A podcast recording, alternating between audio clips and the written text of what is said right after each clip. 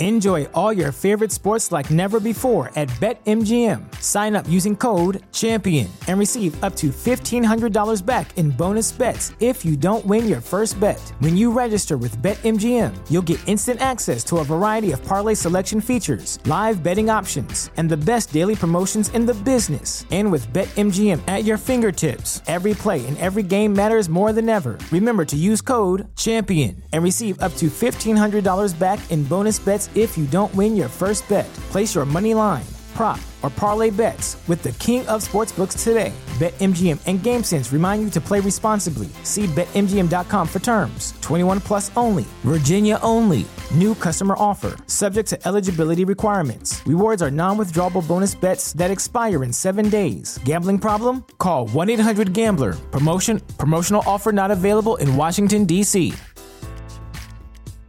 Say goodbye to your credit card rewards. Greedy corporate mega stores, led by Walmart and Target, are pushing for a law in Congress to take away your hard earned cash back and travel points to line their pockets. The Durbin Marshall credit card bill would enact harmful credit card routing mandates that would end credit card rewards as we know it. If you love your credit card rewards, tell your lawmakers hands off my rewards. Tell them to oppose the Durbin Marshall credit card bill.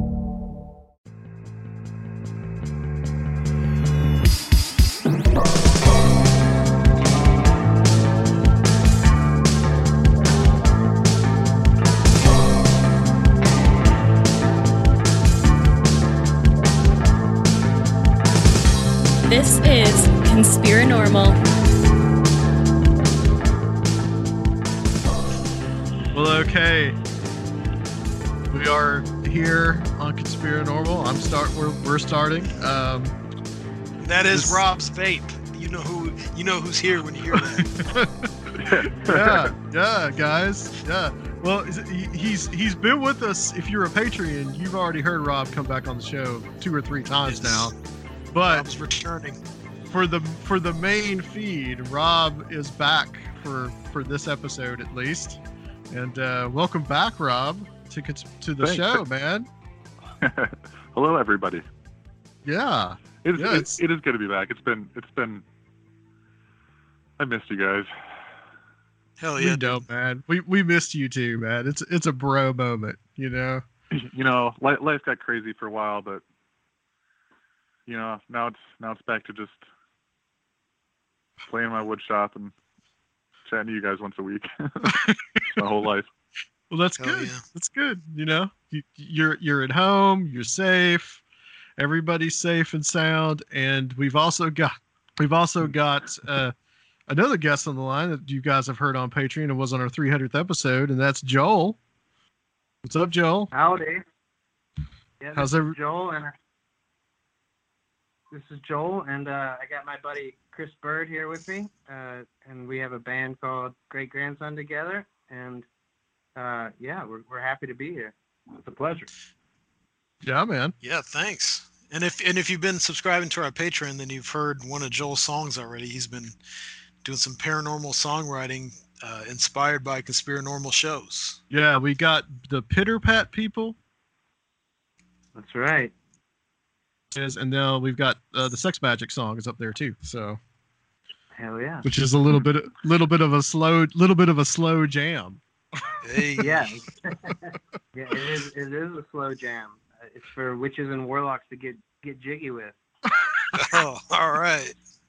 so uh so we tonight guys we're going to be talking about music and this was an idea that Sergio had that we were going to talk about kind of music and the paranormal and we're going to talk about conspiracy theories dealing with music but we're not going to do all that tonight so this Yeah. is probably going to be at least a two-part series, maybe a three-part series. These these things can get away from you because I know Seriah on Where Did the Road Go did a UFO history series with Mike Cullen and Aaron Gulyas, and that uh, ended up. I think he only was going to do like one part, and that ended up being like a 13 episode series eventually. So we never know what yeah we never know where this could where this could go but uh, this is kind of like we're we're doing the series on music and the paranormal. And so, Sergio, you had this idea to do this, and kind of like what uh, what was your thought processes in, in kind of wanting to do something like this?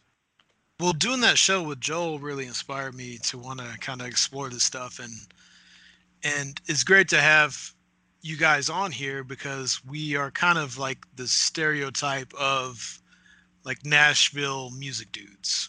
Pretty much, you know, the way that if you grew up here, you grew up, or the type of people that it, that it, Nashville attracts.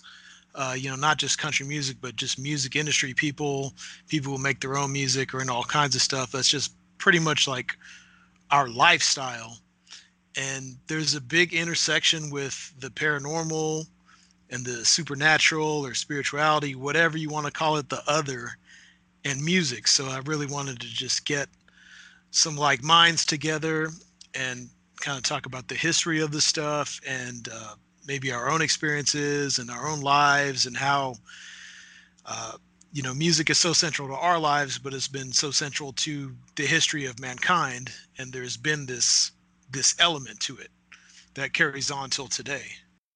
Yeah absolutely. And, and i, I kind of fit multiple national stereotypes because i'm also a preacher's kid and, uh, right right. Nashville nashville is known as the buckle of the bible belt to a lot of people and uh, that's kind of where i learned all about music is in the church.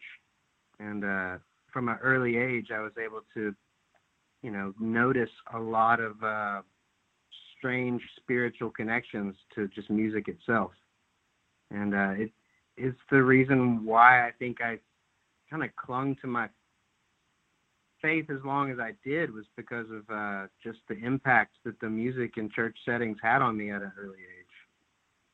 Uh, I kind of walked away from dogmatic religion in my early twenties. I'm I'm 41 now, but um, but I'm really thankful for the the way that church life introduced me to just what a powerful force music can be.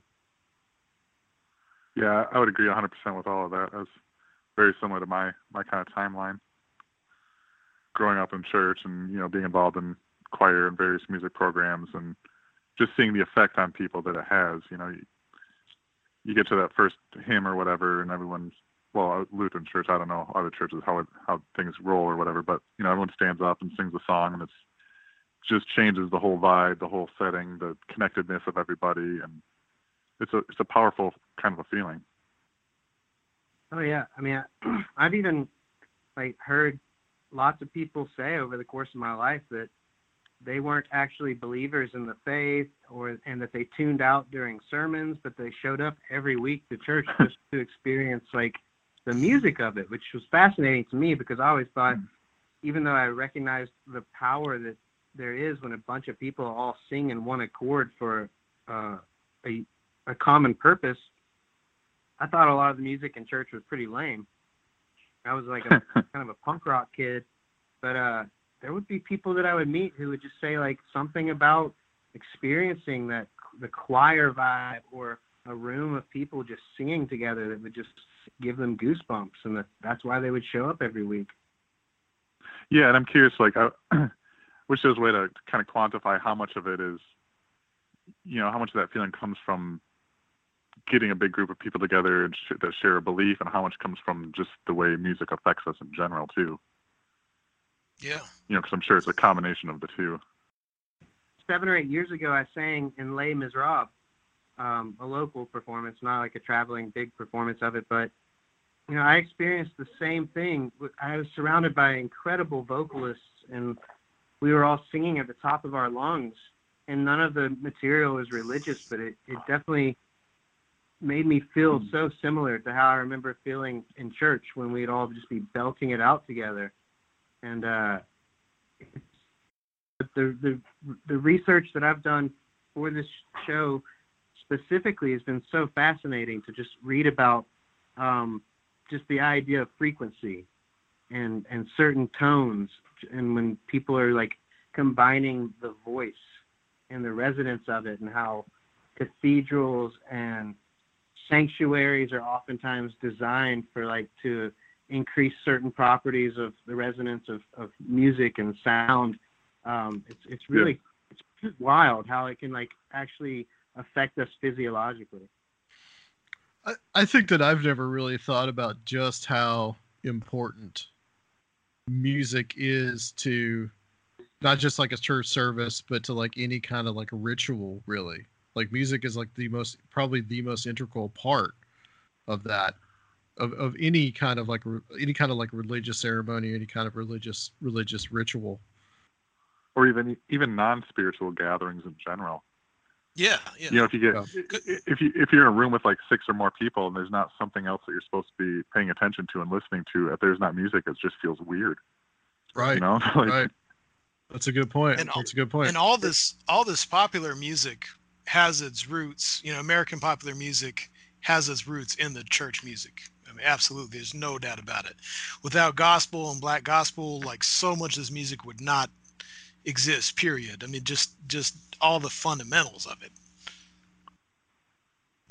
Yeah, uh, it's it's pretty wild just the pervasiveness of the influence of music in terms of it transcending even like racism and levels of, of people like not wanting aspects of a certain culture in their life, but yet the music always prevails. Like from my research, it seems like probably the, the earliest forms of music were developed in Africa and in India, and it was around um, the cooking um, that the women who would be cooking the meals would be smashing uh, nuts and stuff in a cauldron, and it would create a rhythm. They would have like four ladies around a cauldron smashing the the shea nuts, um, and it would they would take turns striking the nuts with these big mallets, and it would create a rhythm. And then the older women and the children around, while the men were out hunting, um, started developing games around that rhythm where they would start clapping their hands along with the rhythm of these mallets smashing these nuts. And uh and it's almost like rap might have been like the first type of music actually where these ladies in africa were well let's i mean let's talk about it like yeah. And and they would and the kids and the and the old women around who were too old to, to actually be up on their feet doing the work would start tapping their feet and clapping their hands along with the rhythm of these mallets smashing the shea nuts. And then over time, they started doing storytelling and teaching the children their lessons while the food was being prepared. And so they would start developing these rhythmic chants along with the um, the rhythm of, of the different aspects of preparing the meal. And let's let's, let's talk about i mean how far back does it go? I mean does it is that you know it, it does this go back to i mean it definitely goes back to the dawn of man but is it Oh, even yeah. further than that? Is it before language? I mean because animals dance birds sing you know did this start with us imitating animals yeah, Um, I think so. call and think part of response is is important to to hunting and what the the men were doing too. So you know this this may be one of the first abstractions. You know like i know i know when me or you were talking joel about like the stoned ape theory and things like that. Like music may have predated art on a cave wall or or language as we know it itself. Well, interestingly enough, it seems like at least the, the oldest musical instrument found by archaeologists so far dates back about 45,000 years ago. And it was a, a flute with just like one or two holes in it that was made out of a bear's, a bone from a bear. And, uh, and that's right around the same time that a lot of those cave paintings, the oldest cave paintings in France and stuff, are dated to. yeah, I'd say rough, that's about roughly. Yeah, I think so. To me, that lends even more credence to the Stoned Ape theory that there was probably some sort of substance that early hominid came across and ingested um, that kind of opened Oh, up the idea of imagination and thinking a little bit more abstractly about the patterns that hu- the human brain tends to and uh, and so that like kicking off of visual art and kicking off of making sounds that follow patterns could both be the result of some sort of psychedelic experience. Well, wouldn't the two kind of go together in a way? Because wouldn't you have, if we're talking, because I, I, remember hearing some things about the Lascaux cave paintings and what was going on there and that these were part of some that these could have been part of some kind of shamanic ritual um, many people have said that so in that case would you had you would have had the art on the wall and you probably would have had some kind of musical accompaniment within the ritual you would almost think Right. that that's would just be natural Well, I think language and music. animals. I think language and music probably evolved together animals, along too. the same time too. Yeah, yeah. or you know, or language. It could have been music first, with these kind of imitative sounds, or or just patterns Well, that's what I'm saying. It was, it was sort of, it was sort of right, and you know, various um, you know, inflections or melodic stuff in your voice that that we're we're kind of attuned more attuned to now. I think sort of evolved along um, a path along with music. You know, like you've got like if you're talking like interval theory, you've got you know minor thirds and major thirds, and for some reason one sounds sad to us, one sounds happy to us, and there's got to be Yep. some underlying reason for for why our brains interpret these um, harmonies in certain ways. Right.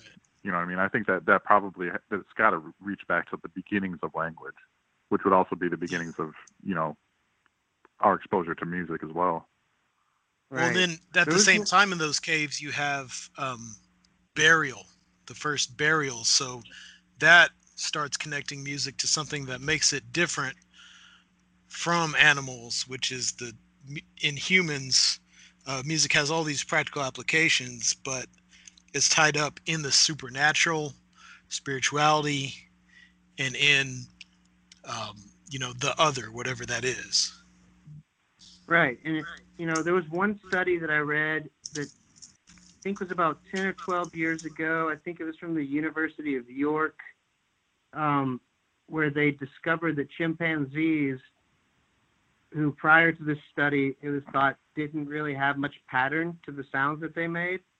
Um, There wasn't much pattern recognition, but in this particular study, they were able to discover that for warning signals of danger Yeah. that there was ve- a very consistent vocalized sounds that they made in those circumstances found that it was it varied to if you were trying to warn someone that was part of your clan or I don't know what a group of chimpanzees is called but um, they made a very specific sound if they were trying to warn those that were part of their family or their clan versus the sound they would make if they were trying to warn a stranger.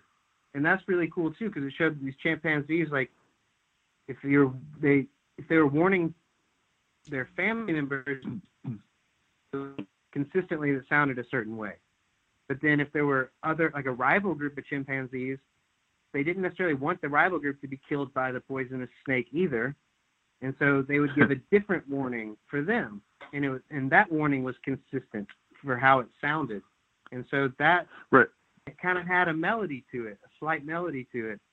Um, so that in that. That- case, that- it would seem that that would predate actual language. and that's why I'm saying it. Yeah, I think that I think that it does. Like in a lot of ways, it does because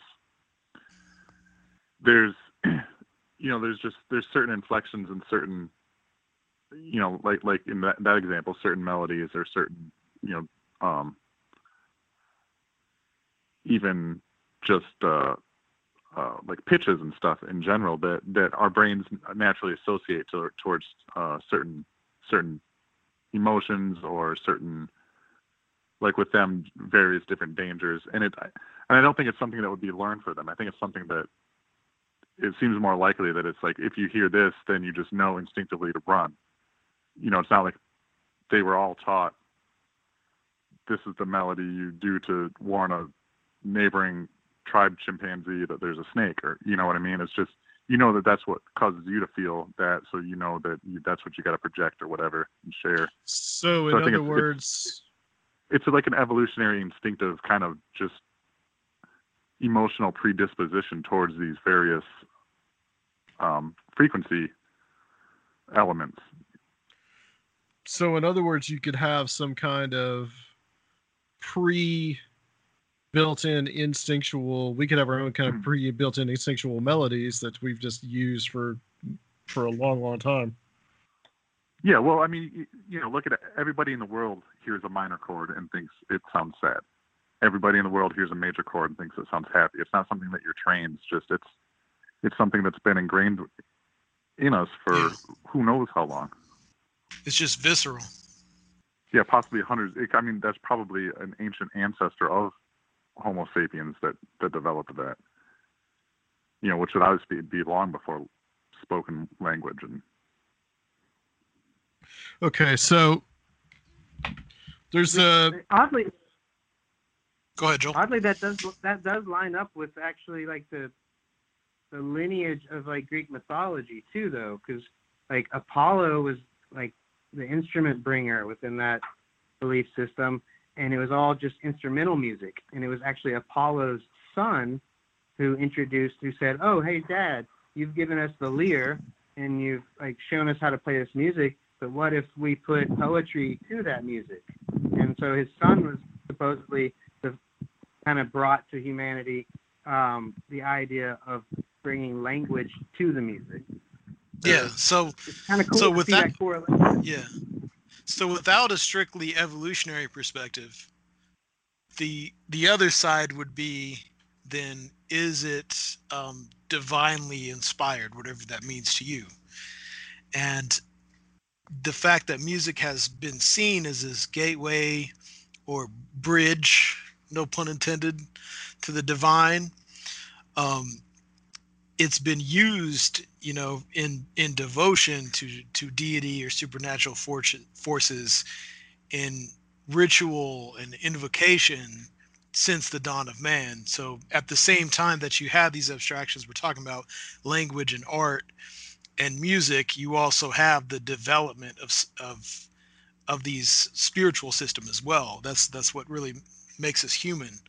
So like when did when did that begin? And it seems like it's always been central to the spirituality of different peoples, to their rituals, uh, to the ways that they they honor their gods.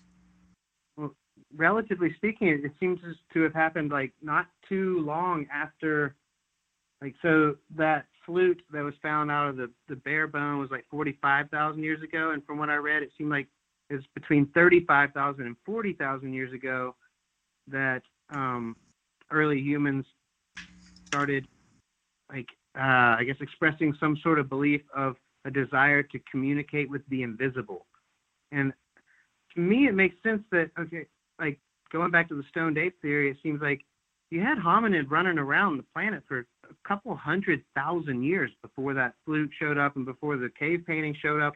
But those two things happened pretty simultaneously, and then it was pretty fast. thousand years af- within a few thousand years of that, we start trying to communicate with the invisible. So Mm-hmm. at a certain point, it kind of makes sense to me that yeah, we we discovered something that sent our brains into the realm of imagination, and I think it makes sense to me how psychedelics could potentially be that thing.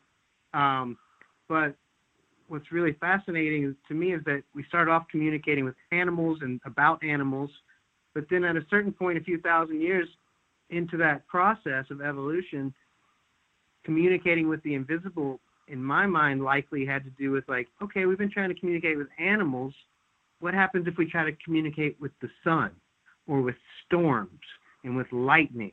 And like, you know, you see the connections even with the Greek gods with, with the storms and lightning and nature and the ocean and the waves.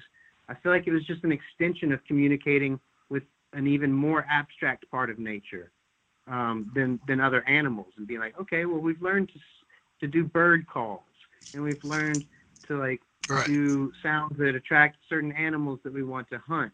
But now, can we also use that same new technology within humanity to try to cause the storm to go away, or to bring rain to us when we're experiencing drought?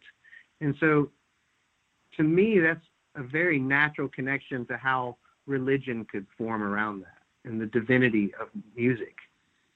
So you're saying that essentially like religion follows music, not the other way around?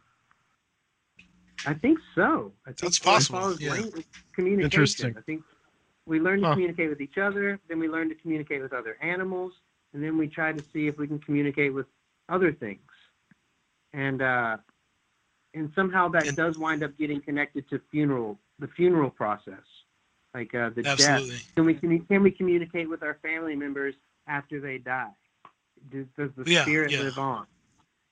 and it's really death and rebirth because what we see in the religious rituals and in the, the people who were tied to the cycles of the land is that real concentration of death and rebirth so you have all these uh, rituals with music that's essentially about uh, bringing new life into the world through sexuality. And then you have the closing of the years and the seasons and the death of the crops and you you have that end of the cycle. So it, it really does all these ancient religions really revolve around that. But music was really the way to communicate and to get people into it seems like a lot of this really centers on getting people into altered states that allows them to call forth or draw down or feel more in touch with the other side whatever that is Right. And any of us who have done psychedelics, I mean, I've, I've done quite a bit of them. And, uh, you know, the first time anyone ever takes mushrooms or, or LSD, you know, one of the first things they notice is how different stuff starts to sound. Yeah. Um, and how, like, you can hear a song that you've heard a thousand times, and all of a sudden it sounds like the first time you've ever heard it. And you Yeah. notice all these different things about it. So, I mean, I don't like 100% subscribe to the idea of stone ape theory, but the more research I do anthropologically and about you know the, the history of humanity, uh, and trying to go back as far as I can, the puzzle pieces to me seem like they fit pretty well with that theory. I, I am surprised that no one has taken that as a band name, Stoned Ape. Um, Theory know. or just stone ape. either one. so, okay. There was something here that you sent me, about Sergio. of course the cycles of the season. Yeah yeah let's get to it real quick uh, in a second but i was just going to say like all the other things that that the ritualistic element of music does it also um it it heals people. It's part of those ceremonies. It's a part of all of shamanistic journeys and the the song itself is a is a metaphor for the journey. And so you just have all the it, it's so embedded in ritual and in altered states in trances i mean we, we can't even really think about trance without thinking about some kind of repetitive music that gets people into that Yeah, I mean, as far as the people of ancient times kind of responding to that sort of thing, I don't know, but I do know there's a lot of More. works for us now with the human brain and how like you've got like you know the right brain is really focused on the big picture and on abstract thought and that's why it's considered more the artistic side of and the left brain focuses more on intricate detail and nuance of like engineering and construction.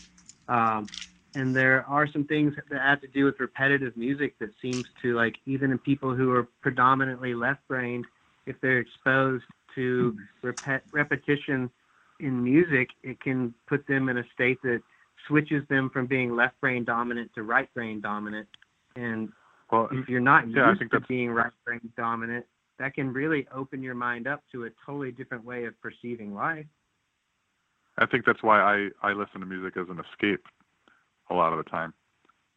Because I do, I think I'm, I'm, I'm, I'm I overanalyze everything. I'm, I'm a very left brain focused type of guy, you know, and, ev- you know, if I, if, if I really need to escape, music has always been that for me. Like it just, it shuts everything else in my head off and it opens my creative side and it, you know,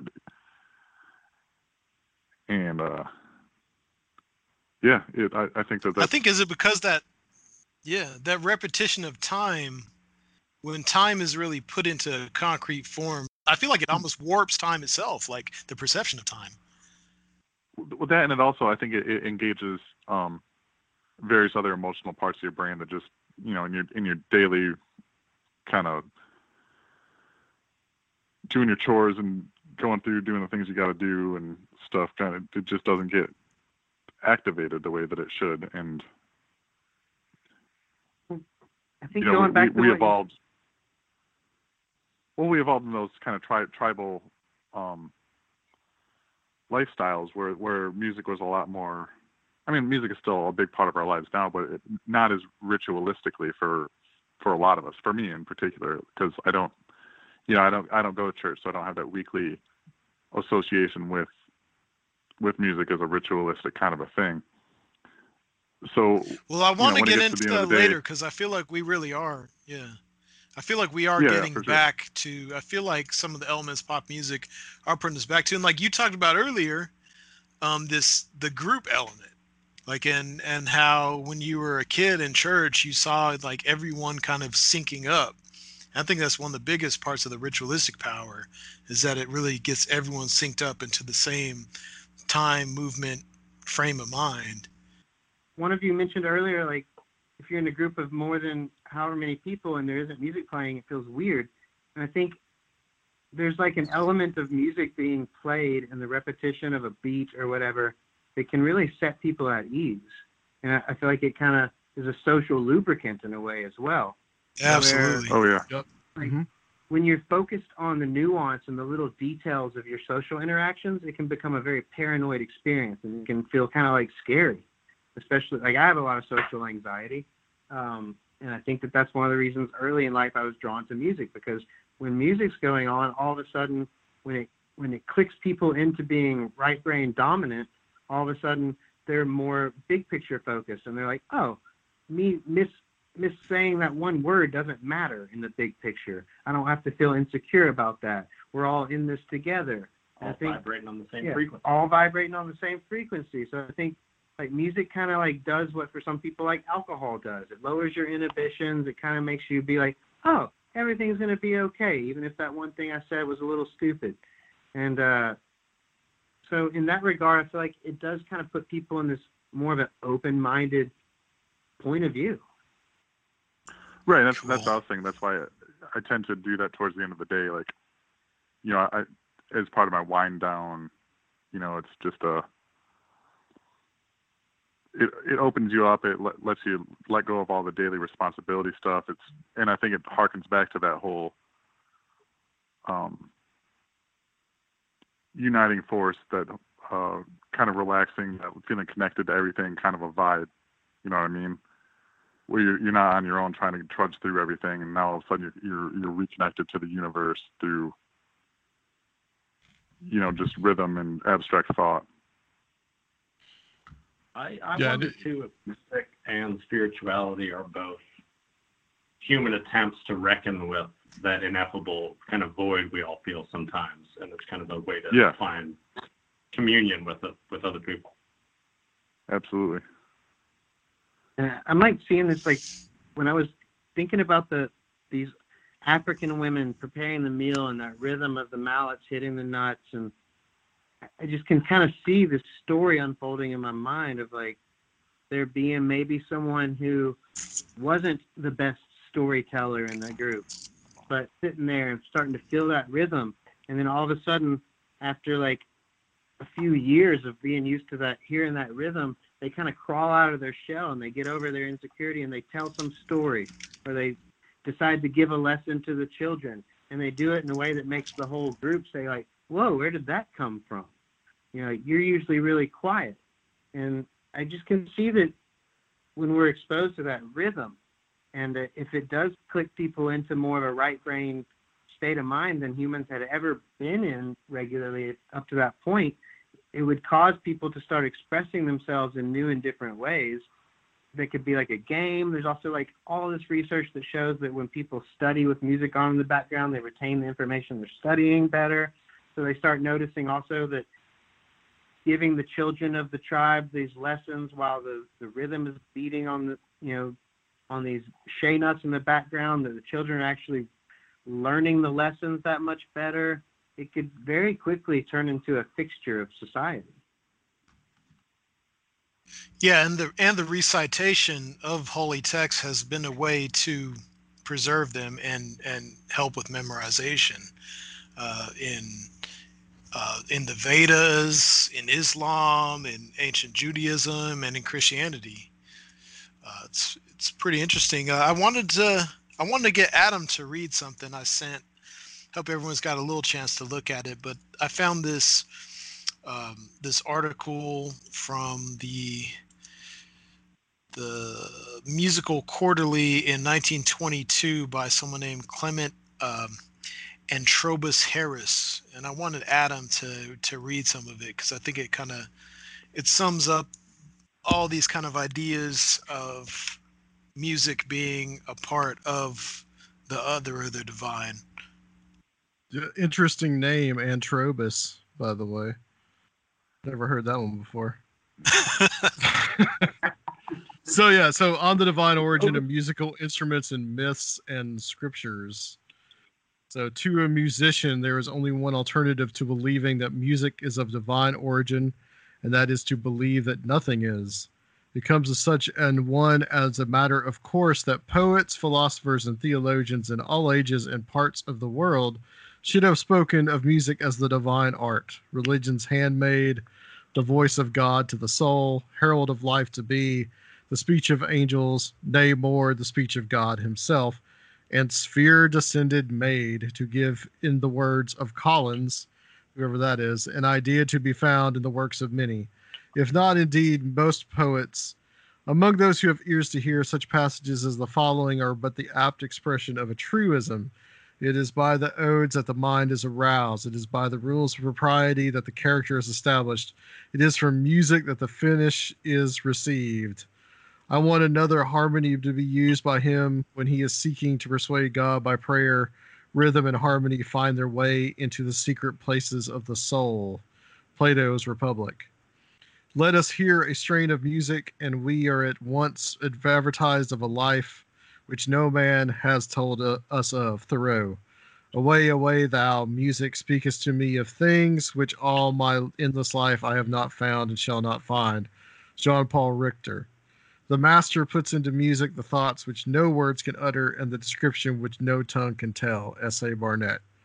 Music is a power transcending all other means of expression of ideas and of listening what is most elevating in thought and feeling. Arthur Watson. The same idea is conspicuous in mythology, Egyptian, Greek, and Scandinavian. The sons and daughters of the Nile regarded several of their many gods especially interested in music. Their temple chants they attributed to the goddess Isis. The Egyptian man- Maneros, or funeral chants, are believed to be the oldest music in existence. Osiris also was looked upon as a patron deity of song. In many representations, he is accompanied by the nine female singers, whom the Greeks subsequently transformed into the nine muses, just as they transformed Osiris into Phoebus Apollo. Among 42 priestly books assumed to be the work of the god Thoth, there are two books of the singer. The god Bes, probably a foreign divinity borrowed from Babylonia or Arabia, was honored as presiding especially over dancing, music, and the cosmic art. That is apparently music on its more secular side.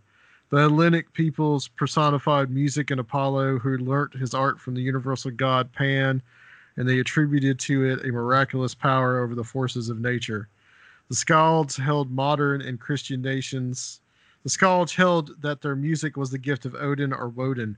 Among more modern and Christian nations, the nearest approach I can find towards claiming a divine or- origin for specific melodies is in regard to the ancient as Gregorian or plain song. If it is not expressly stated that these liturgical strains were made in heaven, the language used in regard to them, for instance, in the preface of the altar hymnal, certainly implies something more than a merely human authorship nor can it be denied that the intensely devotional beauty of at least some examples, for instance, the traditional music to the Sursum Corda, smooths the way to such a belief. The church historian, so- the church historian Socrates, writing about AD 440, relates that in a vision, Saint Ignatius saw the Trinity in alternate chants, and the Venerable Father was so impressed with the method that he introduced antiphonal singing into the church at Antioch. This must have been, of course, about the end of the first century. Thus, a divine origin is claimed for the antiphony of the antiphony of the Christian church, if not for that of the Jewish, of the singing in which antiphony was a marked characteristic. It cannot, however, but strike a musician as strange that Ignatius should have recorded the method in which the celestial choir sang and not the music itself. Perhaps he was not musician enough to notice or be able to retain and record technical details. Even if he was, one of the strangest things about dreams and perhaps visions is the vividness on which one waking one recalls some particulars, often trifling, and the impossibility of recalling others. More probably, we are intended to understand that the heavenly music transcended anything possible to human voices or systems of notation. Yeah. Yeah, so yeah. I thought, yeah, I thought that was really cool. You guys got any thoughts on that? I read that earlier when you sent it, and I was like, man, this is like one of the best like comprehensive like statements about everything that I've been studying for the last two days, right there, all in one spot. It's only it was only a Google search away, man. but it's true. It's like like almost every ancient culture on the planet seems to have regarded music as the divine art, and it stood out um, from all of the other types of expression. And uh, I mean, whether it's you know the the Hindu and Buddhist like approaches to Om, and how that hmm the word Om is like there are two versions of it, OM and AUM, and the idea that that is the sound of of of God creating the universe. You have Shiva's And, uh, dance, which brings the universe and bring brings movement into existence. And then you've got like in the Bible alone, there I think almost twelve hundred verses in the Bible that mention music. Like- Wow. Wow. and you've got like you know just like every culture every culture it, it is a universal language it's like uh and it's connected to mathematics and that's where you got pythagoras kind of being like wait a minute here like this is beyond just art this is like uh it's beyond just communication between humans it's, this is a system some sort of system Right. And, and the reason why I think it's kind of connected so well to religion in so many ways is because it's so systematic that it kind of laughs in the face at the idea that, that the universe is built on chaos. It kind of like right. kind of hints in this really cool abstract artistic way that there's something that's designing the program. That idea of, of harmony, of of re- relations and correspondence. Um, and and you know, being we we definitely can't escape our Western orientation. So that's like the combination of the biblical or Abrahamic traditions, and then also the classical pagan stuff from from Rome and Greece, and of course, all of those mythologies are filled with are filled with music. Absolutely. The first book of the Bible, I mean, the first sentence in the Bible is talks about God's voice. God's voice creating light. So to me, that's pretty freaking amazing that you've got that long ago in these times that we think of as like super primitive, you've got the first thing written in this holy text um, that indicates an understanding of quantum physics that the universe is made out of vibration and light. Well, I want to add too that the the Psalms and I think possibly the Proverbs. I mean, they're they're meant to be sung, correct? Yeah, Song of Solomon was, was the first Quiet Storm radio show, man. It was, First slow jam. it was a book of nothing but sexy slow jams. it is that, yeah. Well, I think that's one of my favorite things about music too is that you know you can break it down mathematically as far as you want, but you can't. It still doesn't explain the emotions that it evokes and the feelings that it, it evokes in us, and it kind of turns into like a, a chicken and the egg thing. Like, you know, do, do we feel that way because there's some spiritual thing that's making us feel that way, or do we feel that way, be, or do we feel it's a spiritual thing because it's something that's ingrained in us that we're supposed to, you know, we're instinctively feel a certain way. But there, there's no denying that it's stronger in bigger groups and that it's it's stronger in certain environments and it's you know pervasive to, to everybody on the planet. Oh yeah, and it's it's legit because I was kind of a, a late bloomer when it came to like experimenting with drugs or alcohol of any kind. I was I was pretty like uh, straight laced and goody two shoes, and you know I was a worship leader and was in a Christian like um, experimental band in high school, and uh, you know, my first psychedelic experiences were all um, driven by spiritual ecstasy that was kicked off in musical environments. Uh, you know, I was kind of in this group that we were called Harmonium, and uh, we were popular around Nashville. And this is when I was like 15 or 16, and uh, man, we would like lose our minds on stage, and none of we were all church kids. Like we were going into like these punk rock venues, and there were like these death metal atheist drug taking people who would see us on stage and be like, "What are you guys on?" you know, and we'd be like, "We're on Jesus, man." blow their mind. What What are some of the other most um, the big, biggest music stories in the in the Bible? And they're all over the place. They're everywhere. Even in Genesis, besides the creation story, like pretty early on when it's listing like where certain things came from on our planet, it's like uh, Jubal was Jubal was the guy's name who said he invented all the instruments and got his children to start playing them, and that's where the word jubilee comes from. And uh, oh, okay, that not I didn't know that. Interesting. And and I had a really kind of cool synchronicity happen today, y'all. There was uh so the next EP that me and Chris are working on for Great Grandson is called At War with the Noonday Demon. And uh which I always thought was just like a more of a pop culture term from like the you know like 17th or 18th century as a name for listlessness or like kind of subtle depression anything that kind of makes you feel like being lazy and uh, but in my research today i actually found out that that was developed by one of the monastic orders and that's the term they gave to the spirit that was um, like that King Saul would be bothered by that caused him to get David to come play the harp to chase that demon away. That yeah. that's what one of the monastic orders kind of came up with the name of the noonday demon because it would be kind of around midday apparently in that story of King Saul where he'd be like partway through his day and he would just kind of get depressed and kind of not want to have to deal with the duties of being a king and he would get David to come play the harp and that that would chase that spirit away and kind of get him focused back on wanting to accomplish what he needed to accomplish for the day. So that was like super weird to like be like, we're doing our final mixes for that EP, like as we speak, and I named it that. And then in the research for this show tonight, I discover the origin of that term, Noonday Demon. Huh. Yeah, that's what happens with Conspiranormal right. Bring on the well, synchronicity.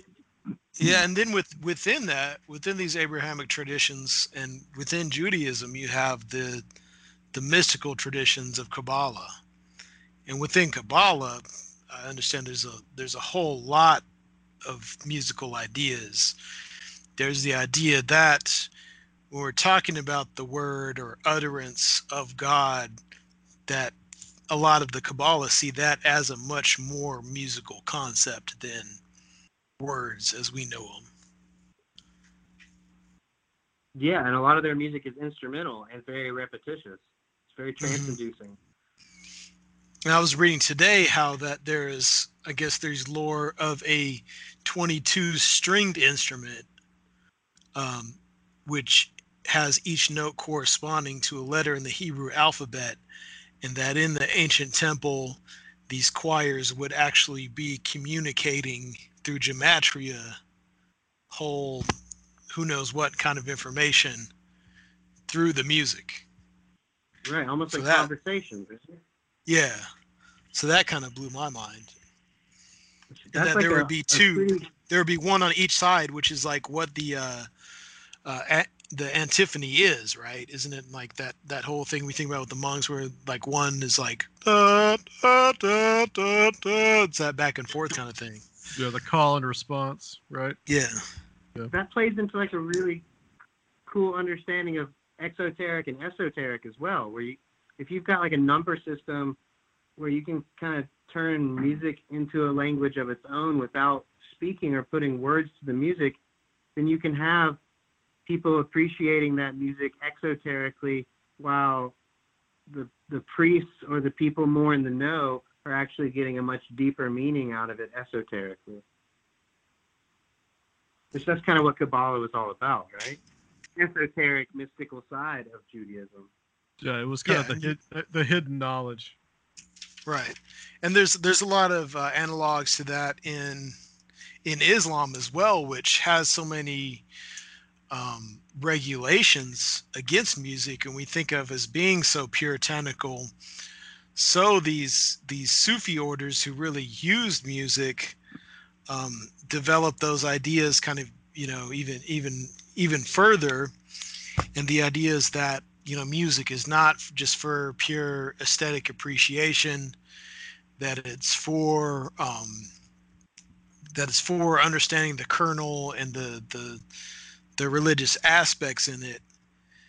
And that it's actually a way of like within the poetry of like we're like in Rumi say how you have him talking about drunkenness or sexuality but those things are meant to be actually about the um, the yearning for God. So they actually would take. It, it's weird that actually it's a way of uh, I guess preserving some of the secular music, but they would see themselves as like actually transmuting this secular music or erotic poetry into something holy. So that's weird that it gets gets continued in that in that other Abrahamic tradition of Islam. So if you set Yeah. if so if to understand that if you set it to music, then it somehow becomes less base. It somehow becomes less vulgar. It becomes more. No, I holy. mean, no, is that what no, kind of what they're? it's- No, it's an idea that even within the within poetry, that may be mm-hmm. erotic or talking about drunkenness or whatever. Like the Yeah. the inner meaning is the way of trans transmuting and changing the profane into something into trans- something holy. transcending. Yeah, Essentially. Kind of like Yes. tantric Buddhism. That's kind of like tantric Buddhism as well. Yeah, It's Like all of these paths follow so many of the same things. It's like the the Sufis came up with a term for their like ritual of whirling dervishing around to the music, uh, where they have a word for it. I don't remember what it was, but it translates Song- to being drunk in drunk in the spirit. And it's like yeah. when I read Wajad, that, yeah, I was like, wajad, I- I spiritual might- ecstasy. Yeah, spiritual ecstasy and being drunk, drunk, spiritual drunkenness. And I remember like my dad's church was always kind of chill, but I've got other relatives that are ministers and, and from a really Pentecostal background. And I've been in churches where I literally heard preachers yelling that it's time to get drunk in the spirit. And so it's like, it cracked me up when I read that hey, some of those, some of those Wow. backwoods Southern preachers, if they knew Yeah. to- freaking out. hey, they might have been Shriners, man. They might have they might have known what they're talking about. Well, it, it really makes you think that all these that all these traditions come from a come from a similar viewpoint or a similar uh, source at some point. so those are all the Abrahamic traditions, but of course we've got the classical pagan stuff, which is like full of music. So some of that, I mean, like Apollo, like Joel, you were talking about Apollo earlier, who who I guess demand he he came like right out of the womb and invented song Yeah. itself. Exactly.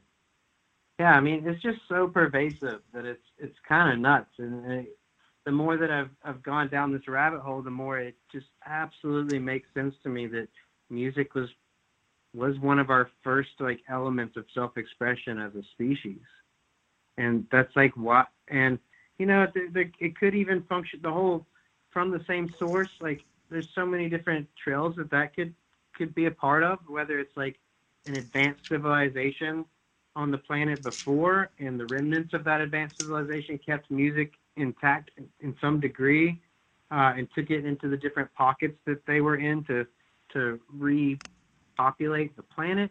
But it also could be like hundredth monkey, you know, type thing where humanity like just kind of started to uncover this knowledge, and and there was a tipping point where it just kind of like infiltrated our psyche on a mass level no matter where you were on the planet. Because you see all those examples of inventors, like where somebody becomes famous for inventing a certain like new technology, and then it turns out that there were like eight other people on the planet who were right on the verge of breaking that new Yeah, like dimension 20 minutes too, later. and none of them knew- none of them Yeah. knew about each other. Plus, Yeah, the mean, collective I think- consciousness. Plus, it, it's not coincidence that Pythagoras, who is claimed to have discovered intervals in music, at least in the Western tradition, also is one of the few Greeks who believed in that souls can move between bodies. So there's really something about music and communality between people and how kind of we're all in it together, I guess. Yeah, yeah, the folklore around Pythagoras um, discovering those intervals by hearing the uh, blacksmith hitting on the metal and noticing the different pitches depending on how the hammer struck the metal. It's so fascinating to me how similar that is to the mallets smashing the nuts in the pot. But then also Yeah. when you study the, Islamic tradition, it's the same thing. Apparently Muhammad was walking down the street and heard some craftsmen doing their craft and noticed the different pitches and he was so excited with under with this all this, this sudden comprehension of music that he started spinning in circles. Why the Sufis do the whirling dervish thing is based on that Muhammad was so excited and emotionally moved at understanding these different intervals and pitch and how it became music that he started spinning in circles. I actually believe it's it's Rumi actually. Oh, not bad, Rumi, yeah, not Muhammad.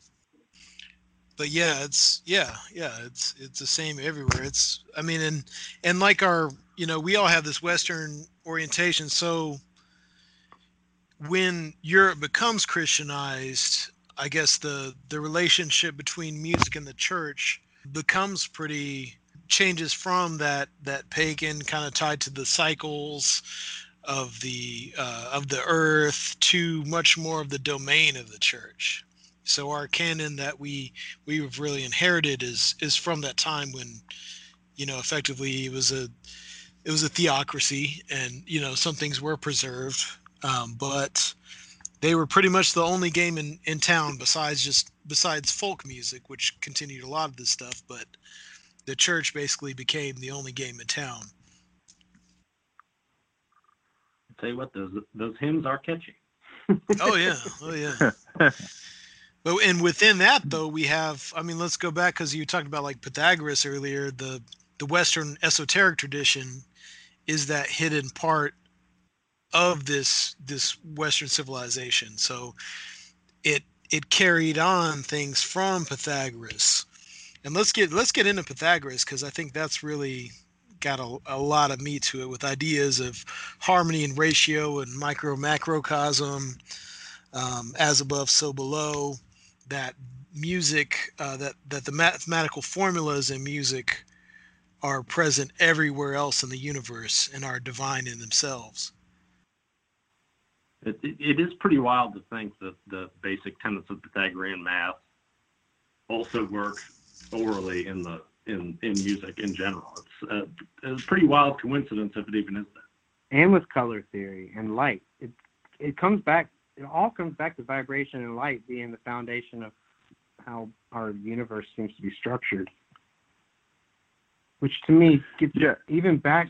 And you know, there's like a lot of stuff that I've been into recently, suggesting how much the the fathers of almost all the religions kind of were secretly probably involved in some psychedelic rituals and using psychedelic substances and how you see all these weird mushrooms show up in all these stained glass windows in cathedrals. And uh, my experiences on DMT and on psilocybin especially times where I have these glimpses of like stuff that's way bigger than anything I've ever been taught. And like where I lose that sense of self and I'm connected to the entire universe. So Yeah, DM, DMT It- especially. during during these times when uh, people were less humans were less distracted by like technology and TV shows and Facebook and stuff, I feel like probably like really doing deep dives into trying to understand the universe.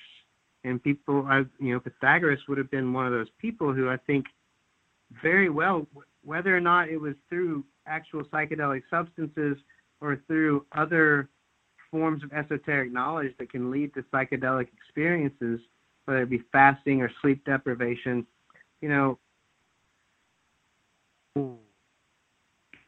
like, "Yo, you got to get in on this trip.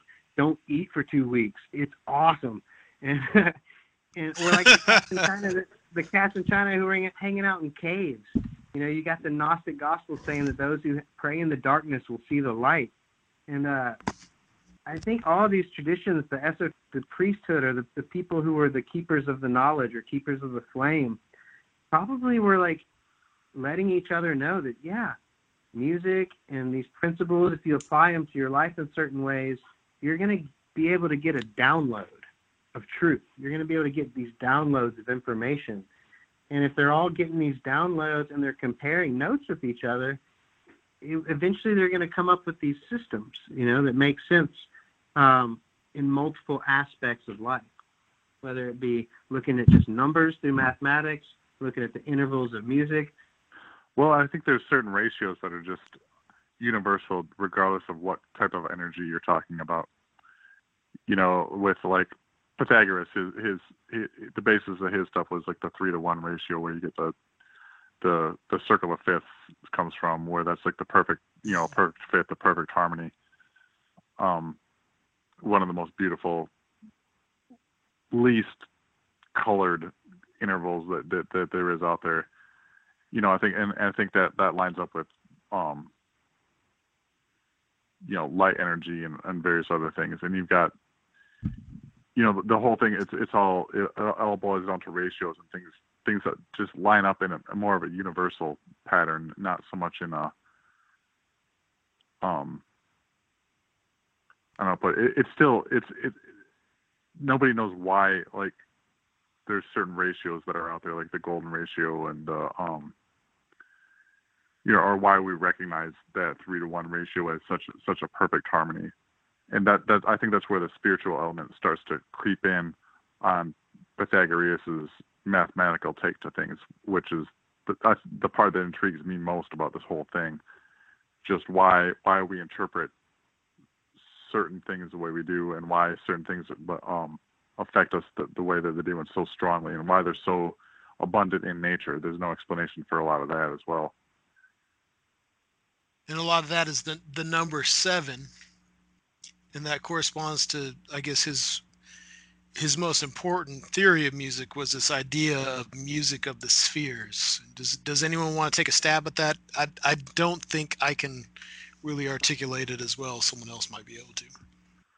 No, most of what I know about him is about the thirds, like the three being a big number and the three to two ratio, and like the you know the thirds and the circle of fifths and, and that sort of stuff.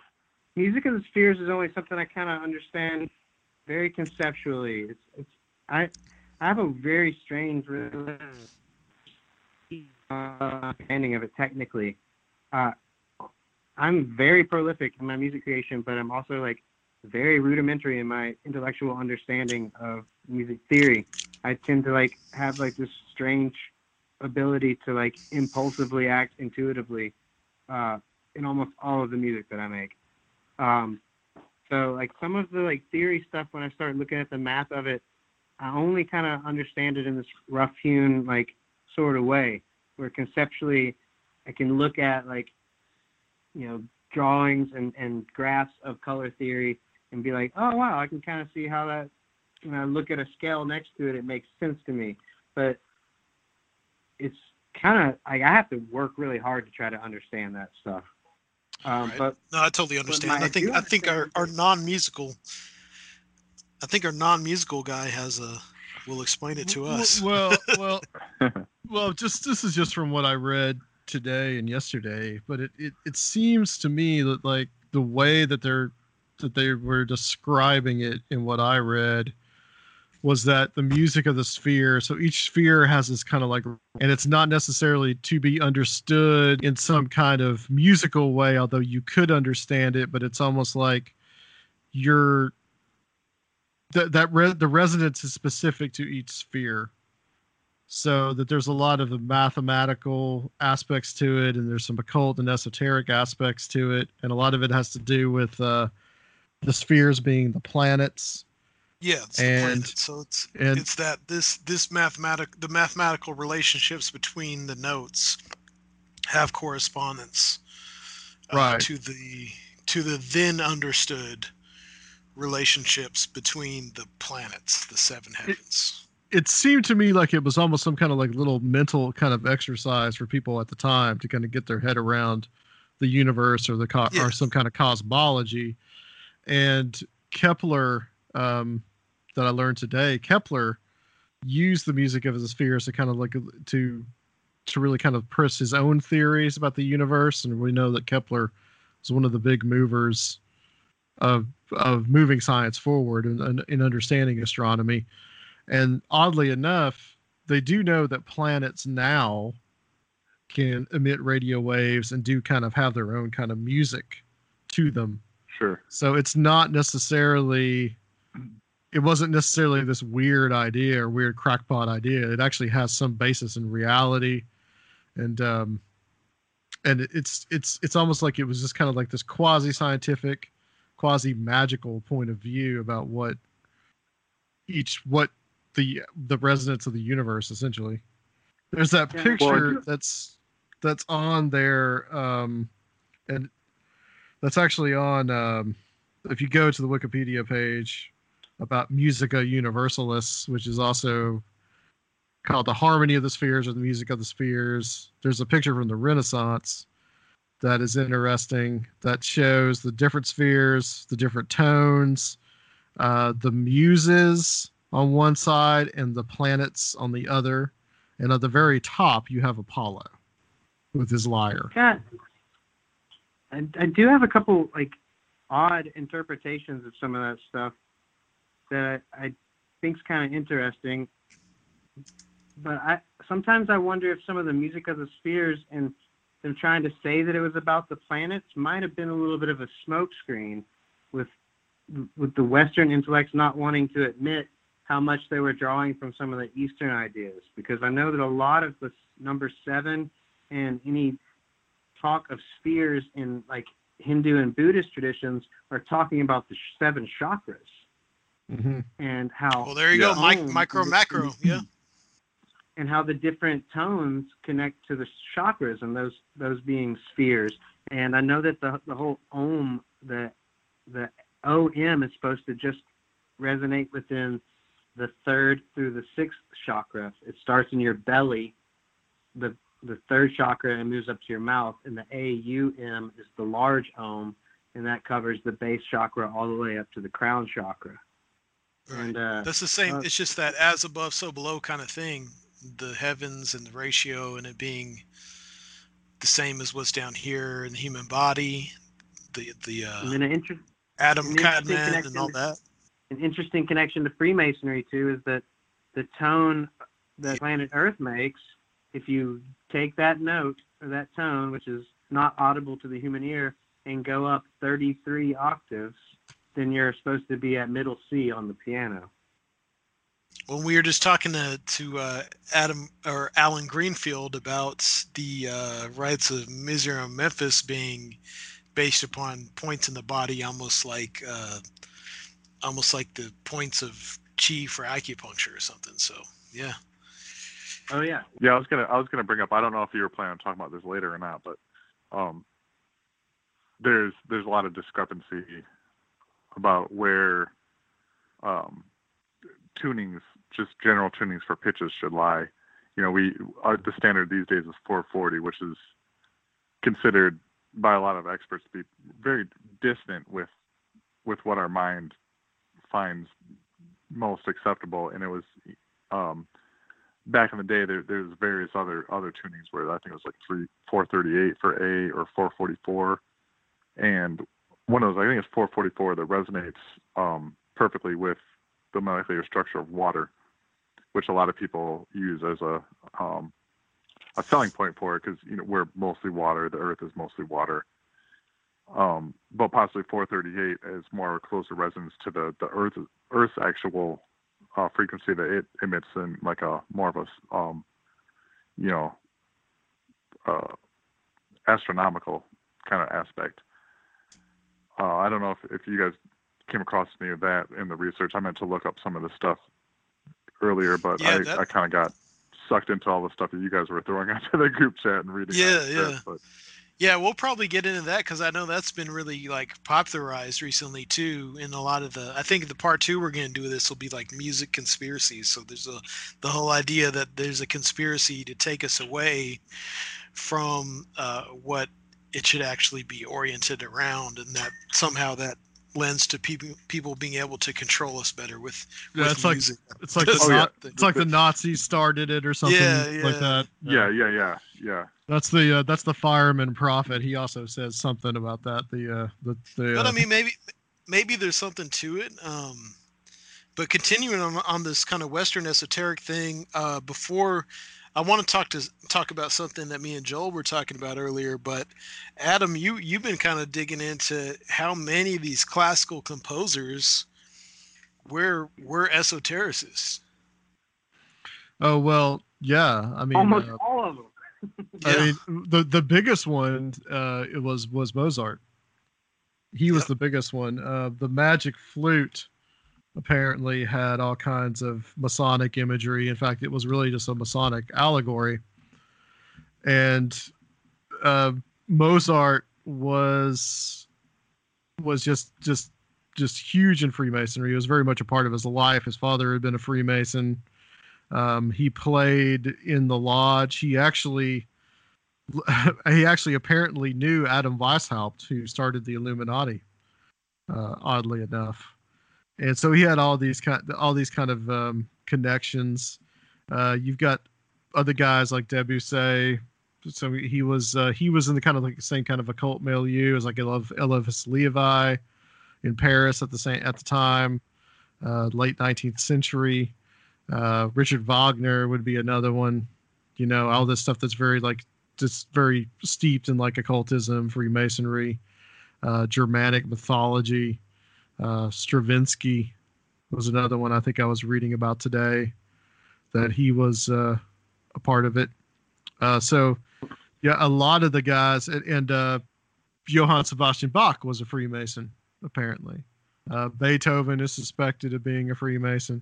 I mean, it was very popular at the time, but I think a lot of these guys they probably really put some of these concepts and some of these musical structures into their music as well. Absolutely. And I so I'm happen to be friends with this guy who is like the official organ player for the Grand Lodge of the Freemasons in Nashville. He he plays organ for all their rituals in the in the Grand Lodge and I've talked to Mhm. him about pipe organs a couple of times. And uh he kind of turned me on to like some information from this guy who is an, an electro en- electrical engineer professor named Eric P. Dollard. And you know, this if you guys haven't looked into Eric P. Dollard, I definitely think you should. The guy is an absolute wild man. Um, and he's super smart and super crazy. But he uh and he believes in the electric universe. He's kind of in on the whole um, Thunder Thunderbolt project people and the idea that um, the universe is made out of electricity and that the sun is actually electrical, not plasma based. And some of that stuff's really far out. But my favorite stuff that he's ever talked about is music. And he and some of his buddies, they go to a lot of the old cathedrals with the super complex pipe organs. Um, some of these pipe organs have like 30,000 pipes in them, and they they tend to be tuned to 432. But he's he says that all of these um, a lot of this classical music that they'll in these cathedrals around the world they'll still have these special concerts where they'll have people come in and and do these famous classical pieces on these pipe organs. And he and his buddies will take these field trips and they sit in very specific places in the in the room that they he his he theorizes that the whole cross in Christian in the Christian church has to do with sound and how if you sit in a room that's a certain shape and you sit in the place where if the foot of the cross was at the podium on the stage and you find where the cross the horizontal cross beam would go and you go and sit right at that cross section that when these pieces of music are played on the pipe organ that it'll almost instantaneously catapult you into a psychedelic experience where you will have an out of body experience. So he and his buddies go to these these uh, concerts on these pipe organs. They'll they'll take trips each year to these cathedrals just to sit in these places and for three hours during these big concerts on these pipe organs and like have the the most extreme out of body experience, the psychedelic experiences they've had in their life without any drugs, without any like fasting or sensory deprivation. They'll just go sit in the spot and they say like 20 or 30 minutes in, they feel the molecules in their body like moving around in different ways. And then Wow. boom, all of a sudden they're hanging out in the ether. Whoa. and not to mention these cathedrals would be built in specific ways on top of ancient sites or water or geological phenomenon so you have all this adding to something like that potentially I, the whole water connection is super fascinating to me too because I went through a phase where I was really into the research of Dr. Emoto and how the research he of water crystals and looking at the shape of them based on what the water was exposed to. And he had a whole run of his research that was where he would take this distilled water and put it in front of the speakers during while certain types of music was playing, and then flash freeze it, slice it, and then look at the ice crystals and the shapes they formed in while that music was playing. And uh, it's super fascinating because a lot of those classical pieces that were composed by these that music and he looked at the ice crystals of that water, they would look like snowflakes. They would be beautifully, you know, geometrically shaped and balanced and constructive. And then he would like put the water in front of like a lot of modern kind of discordal stuff and like heavy metal, and the ice crystals would freeze Yeah. and like in chaotic pattern, you know, without pattern. Yeah, I've heard about like this. blob- yeah. blobs Yeah. and uh, bodies are like 70% water. And so it's like, I think music actually is the foundation of magic in a way. It's the simplest form of magic, or the simplest dis- definition I've ever heard of magic is action at a distance. And Yes. music travels through the air and can affect things that are so far away from its actual source. And So I think like music in and of itself might be the highest form of magic. Those type of same experiments uh, have been done with plants too. Like plants thrive Mhm. under a certain type of music, and some other music they'll just die. heavy metal kills them yeah. Well, Just even like the looking heavy at like metals in our drinking water. even looking at like children learning, and they learn children learn better when Mozart is playing than when something, you know, e- even some of his peers are playing, you know, classically. Like it's not they're not even necessarily a, a style or a genre, you know. yeah. If you had Salieri playing, it would probably not be as be as good. right. if the cathedrals were built that way, that's why I was asking earlier if you were talking about the temple in Memphis. The Egyptian temple is like my understanding is that some of the temples in Egypt and a lot of the classic cathedrals were kind of built to be a larger version of the human body.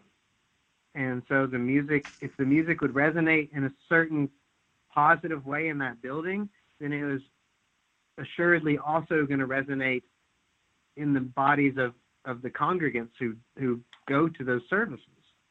hmm Well, that that in and of itself, you know, the as above, so below kind of effect. You've got a double effect going on there between the bodies and between the, the, the representation of the body.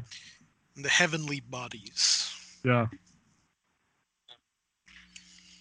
pretty wild stuff. I mean, before, um, while we're still in the past, because I want to make a bridge to our present time, but is there anything else anyone wants to talk about with kind of the origins of music, ancient music, and magic in um, our and other uh, cultures having to do with how it interacts with the spiritual uh, spiritualities, etc.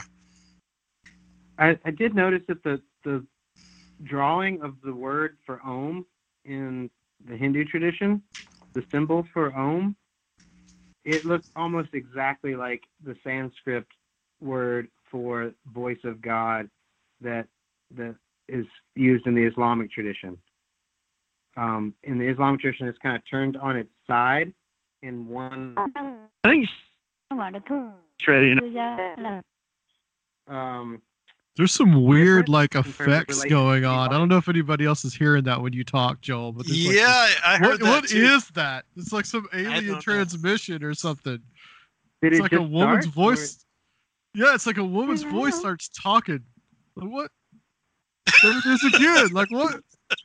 I am very in touch with my feminine side. We also have phone scans. Well, yeah. Maybe it will be caught on the recording. Perhaps not, though. I think I may have it. Hopefully. I No, do. it's- I am known to wear dresses every now and then. It's just like some woman's voice going, oh, I am, and then like it just leaves, and then Oh. like what, what's That's going on? like John Peel stuff. Yeah, I know. You've been having any strange occurrences happening lately? Any weird, Think- any weird phone calls in the middle of the night? think- Joel? I think Joel I've has had them a the lot time. of weird synchronicities this week. I'll tell you. I'm I'm reading. This is a little off subject, but I mean the the synchronicities that have occurred. What that one about the noonday demon happened today. Three days ago, I found out that me and my brother, who lives in Los Angeles, are reading the same book, and neither of us had ever mentioned it to each other. We got on the phone together for the first time in months, and he brought up the book he's reading, and it's the exact same book I started reading a week ago.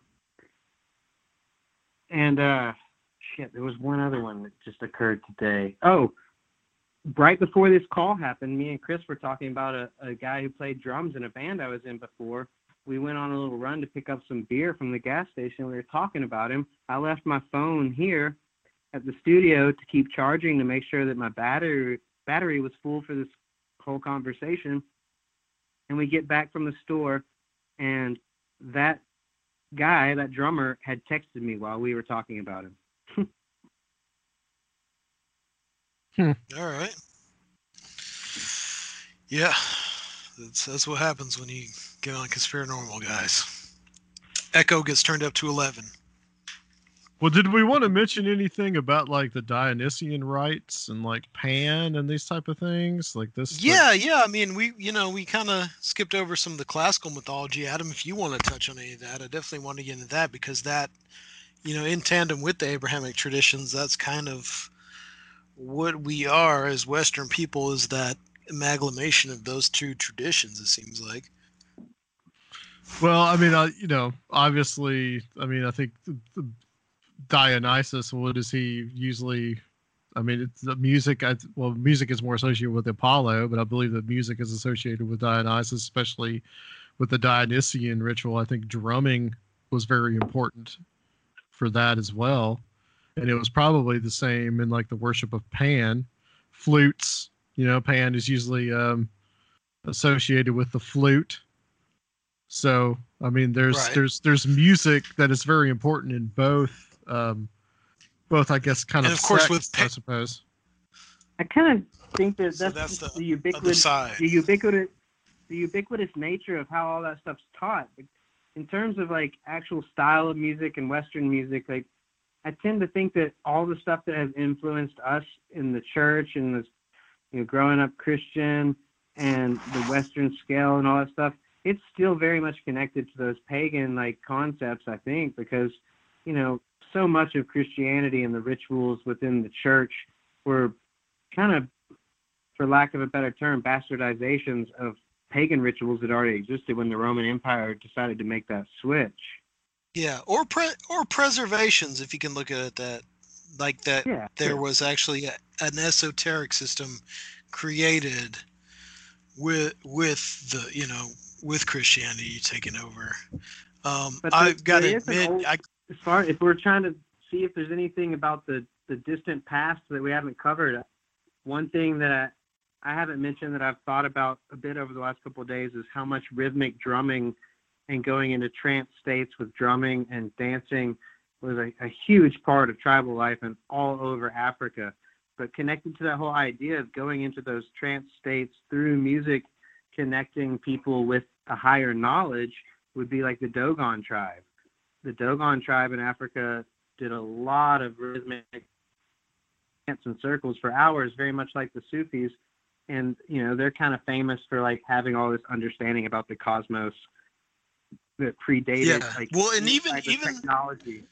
even Celtic people, there's plenty of uh, of traditions that have been preserved with drumming, and uh, we tend to be a lot more, uh, of course, before popular music here that came from America in particular, because mostly because of African Americans, is uh, you know we tended to be more melody uh, oriented, but the drum was probably, you know, before that or at the same time as the first kind of primordial singing? Uh, I mean, my roots are in. I'm Scotch Irish, but for some reason, when it comes to Celtic art, I just don't buy in. I don't know why. I don't know if it's my rebellious nature, but I just have never been drawn to any type of Celtic art, whether it's the knots or Irish music.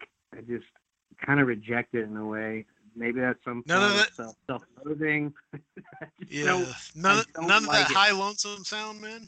None of that high lonesome sound. Country music is basically Irish. That's true, but even yeah, that, yeah. like, the, my favorite parts of all that stuff is is that it was actually white people stealing it from Africans. Like the banjo came from Africa for sure. well, yeah, but but I mean, a lot of you know, a lot of that high lonesome sound and the intervals. Uh, we talked to, on our on our last show about how um, a lot of it can sound there's been a lot of parallels made to, to eastern music and middle eastern music and indian music with the the That's droning true. of the bagpipes of the the big jumps and the melodies and um, you know but that that also might have a lot of interaction from iberia yeah it's interesting the pedal steel being invented in hawaii by a oh wow yeah i didn't think about that the pedal steel is hawaiian Oh yeah. Oh, yeah, yeah, I mean it's all it's all connected. I, I'm mostly just like I'm just kind of goofing off at this point, just saying that yeah, like yeah. I can't stand Irish pub music. Oh man. oh man. Oh well. Well, there's one uh, Pogue song I like. Oh shit, yeah. Was there anything else you want to add to that, Rob, before we get on to uh, our modern day? No, I think I think we covered everything I'm I'm aware of or, or knowledgeable cool. about. Well, just to, just to add something about the Greek mythology, um, and then there was another rite, the Orphic rite, Orpheus, which uh, very, relied very yeah. heavily, very heavily on music. So you've got three different kind of rites that are based in the Greek religion, Greek mythology: Pan, Dionysus, and the Orphic rite. So those are and all. Orpheus, and those, I those guess, are that's yeah. a mis- more of a mystery school religion. And Orpheus was said to be the, the greatest of all poets and, and musicians. Um, and I think, right. um, so I think that he really, let's see here. Well, I think Apollo was the one who had several musical battles, though. Like he went around, he oh. like battled Pan, whooped Pan. I think he he whooped a, a, a couple other demigods. Yeah, yeah, it's like ancient ancient hip hop battles, man. It's pretty cool. You know, there are now that I think about it, I did I read something today that I thought was super fascinating that said that in a lot of the Vedic traditions, the weapons that the gods were using in their sky battles were often described as sound weapons or musical weapons. Interesting. And I thought I thought that was super fascinating. And then also Isn't there, there some walls of Jericho to that?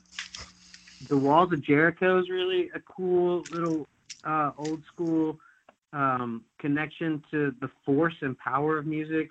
Also, there was something I read today about how King David, even when he wasn't playing his harp, he would sometimes when he would want to pray or meditate or receive visions from God, he would set his harp in a window opening and wait for the wind to blow across the strings and how the sound of the strings vibrating would help him enter into that meditative state.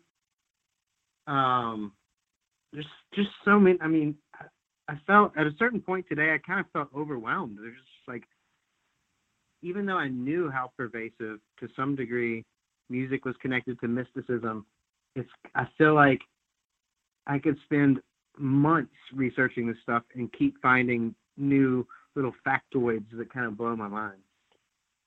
Yeah, yeah absolutely. The, the, search would be never ending, essentially. Or like in 1939, there was this Swiss researcher who um, mostly did research in India, but then wound up having a buddy say you should come to Tibet. And while he was in Tibet, he claims to have seen these Tibet monks levitate huge stones using these big kettle drums and nine foot trumpets and a collection of monks who were chanting. And they would like, they set up the instruments in a certain pattern and had measured the distance. Like it was very mathematical. They had to set up in a certain location, a certain distance from the stones, and that after like 10 or 15 minutes of them chanting, hitting these drums, and blowing these horns, these big stones started to kind of shake back and forth. And then eventually they rose up from the ground and they levitated them 250 meters up onto a, a shelf on a cliffside. And this the Swiss like doctor of some kind said he watched sat and watched them for hours doing it and said it he had never seen anything like it and he knew Well, you've got no one would- um, he said he knew that no one would believe him when he told the story. There's but, also uh, he sat there's there's also Coral Castle. yeah. Oh yeah. You know, um, the the the owner of that this was this was this little skinny guy, and somehow he built this this castle out of these large stones. And people would say that they would hear like these harmonies at night and a lot of music coming from coming from coral castle. And Yeah, there would be the the next there would be the next day a new stone would be erected. So that's always been like kind of like that that speculation among the the paranormal field is that that that somehow he was using some kind of sound technology to levitate these stones Yeah, I mean, there's like a lot of examples, even in modern technology, of acoustic levitation uh, on a small scale. But the idea of like these monks causing large stones to go 700 feet in the air is pretty wild. yeah But I also think I'm also like, you know, I'm a very open-minded person, so I think like if there's a group of people who have been studying a tradition and a practice for thousands of years and and they've kind of honed in on it, like it wouldn't surprise me at all if it was absolutely true. I mean, that might be. The, I mean, the whole that dude who did Coral Castles consistently said that he had discovered the secrets of how they built the pyramids in Egypt. Yeah, he did say that. Yeah. So that's that's that's even going way back. That's even going way back into the history of music. Did they use music somehow to to, to do the megalithic buildings and all that? Yeah. It very well could be if if the heroes and gods within the Vedic traditions were using music as weapons, then certainly Yeah. uh, that that same type of energy or power could be used more constructively. And then you've also, you know, there's lots of stuff and lore around the Nazis developing sound weapons and sound cannons, and uh, you know, so many things. If the universe is made of frequency and sound, then it seems like sound could be a force that could manipulate any tangible substance on the planet. If it can like And yeah, like some people think that that's how like you know they there's certain megalithic structures that look almost like the the stones were melted and reshaped and to fit in these like crazy um, jigsaw patterns of these stones that there's no chisel marks or whatever. So maybe they were able to like hit those stones with certain frequencies and it changed the structure of the stone molecularly to a point where it was almost like putty and they could reshape it and then they they stop hitting it with the frequencies and it and it resolidifies Well, if the utterance or the word of God is some kind of musical frequency, then employing that would be having the power of the gods to do things like build these things. And if the gods supposedly built these things, then then there you go, right? That is the the ultimate powers that are lost for eternity. so um I guess breaking from ancient antiquity, I guess we could get into things that are a little bit closer to home for all of us. And um, things that are really uniquely American too, and really just have their origin here in, in popular music, in which what we really mean, I guess, is recorded music. And this is what has shaped all of, you know, I know all you guys, I know we've all grown up um, in, you know, music subcultures and pretty much these things shaped who we are. And I guess at the beginning, really, if you want to talk about the beginning of rock and roll and all these things, it there is a foundational mythology, and that's probably the the crossroads myth of Robert Johnson. Oh, absolutely. I forgot that you and I talked about that on the phone the other day. like where he had the whole idea of selling your soul to like gain this this important knowledge, which happened to be like being able to be a motherfucking badass on the guitar.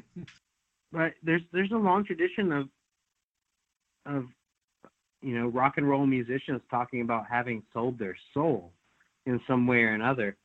There's a really interesting interview I remember seeing with Bob Dylan where he kind of yeah. grins real big and he's like, "Well, you know, I had to make a make a deal with you know who to get to the top." After looking at all this like more ancient knowledge and esoteric stuff about music, it kind of makes a lot of modern music seem so dull and boring. well, I don't know. I mean, because because I want to start off with that crossroads mythos, and then of course a lot of um, a lot of the people who've been making popular music have fascinations with the occult. Um, we're going to get into kind of the more conspiratorial stuff on probably the next episode because there's tons of that. But just this idea that um, popular music is bringing these all these old forms of uh, ritualistic music we were talking about like back to the west. And it's definitely through through african americans here more than anything. And through the the musical traditions that they've preserved and a much more uh, emphasis on rhythm and you know, if you look at a modern festival or rock concert, these seem like Dionysian rites or ancient pagan uh, fertility things going on. Like, is this the return? This is the return of that stuff. And maybe some of, maybe if you're if you're you know fundamentalist, like maybe maybe a lot of these fundamentalists really aren't wrong in that this really is the return of elements of paganism. Oh, it's sure, and then you got you got to put in the you got to put in the element too, like we talked with Tony Kail about um, about hoodoo and all that, and how that was kind of the, the the original satanic panic was really the the panic over hoodoo and what that was, and of course then huh. this is the 30s and 40s, and then all of a sudden the 50s, 60s you get rock and roll music that's based in African American music, and then from that comes comes heavy metal, and then you get the satanic panic later on in the 70s and 80s. So, you know, these different it, it, it's all about the racial the racial structure and all about the, that. So that's another element. Like the that well, there's another religious aspect that is the, the African religion. No, the people running, I think, like entertainment industry and whatnot, I think probably are into esoteric stuff to some degree. And the problem I have with a lot of the, the modern culture um, embracing is it, it seems so dumbed down. It reminds me of like the Catholic Church kind of using humans as batteries and kind of like not wanting to allow the common people to be able to speak Latin. I feel like it's all kind of being like ushered in through the modern entertainment industry in ways that are a little bit kind of like crappy and like nefarious maybe. It's like like getting people to buy into something that they don't even understand what they're buying into.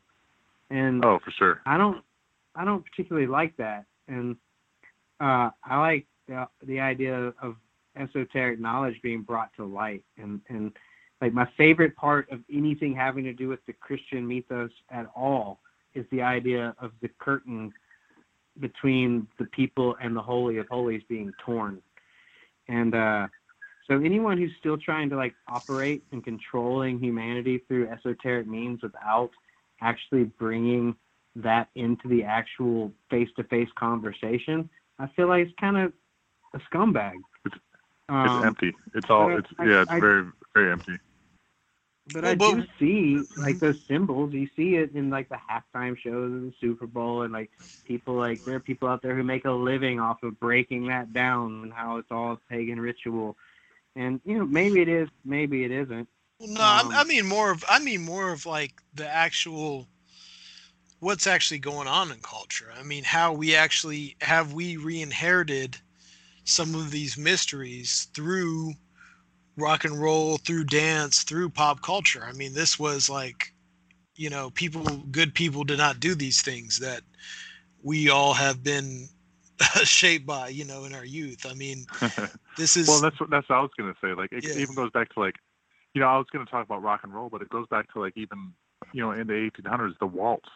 yeah. Like a lot of the upper crusty people, you know, the the, adults of society back then, they were like they, saw the waltz as this like horrible thing with young people dancing close to one another, and like, you know, they, they saw it as, as a, a devilish influence. You know, then that was a hundred years before rock and roll. But I I think that that's kind of the whole thing is any any use of music that has drawn people towards that experience that's not associated with the church has been called sort of a, a, a demonic or a devilish kind of a, a thing. And it, Yeah, it's like it, it predates rock and roll by a, by a, by a long shot, but rock and roll has made it prop, popular to, to us, to our generation, to our parents' generation in particular.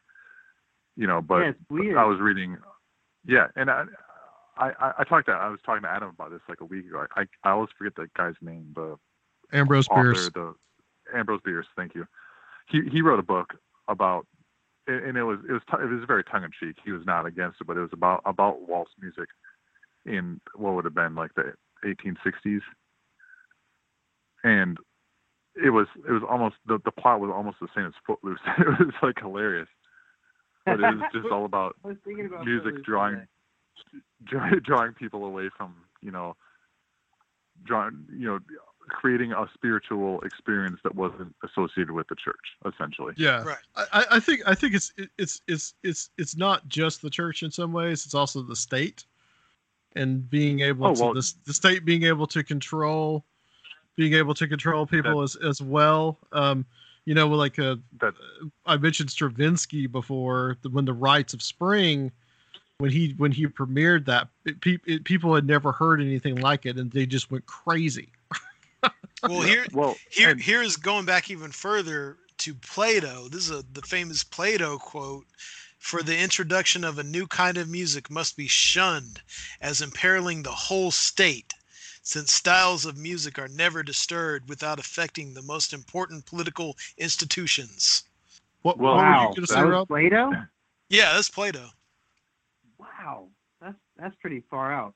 So and look Yeah. at so so our entire Yeah, entire Plato was apparently a Pythagorean secretly. I read about that today. Like some oh yeah so, British- so researcher found a code in all of Plato's writings where every 12th line that he wrote mentions music.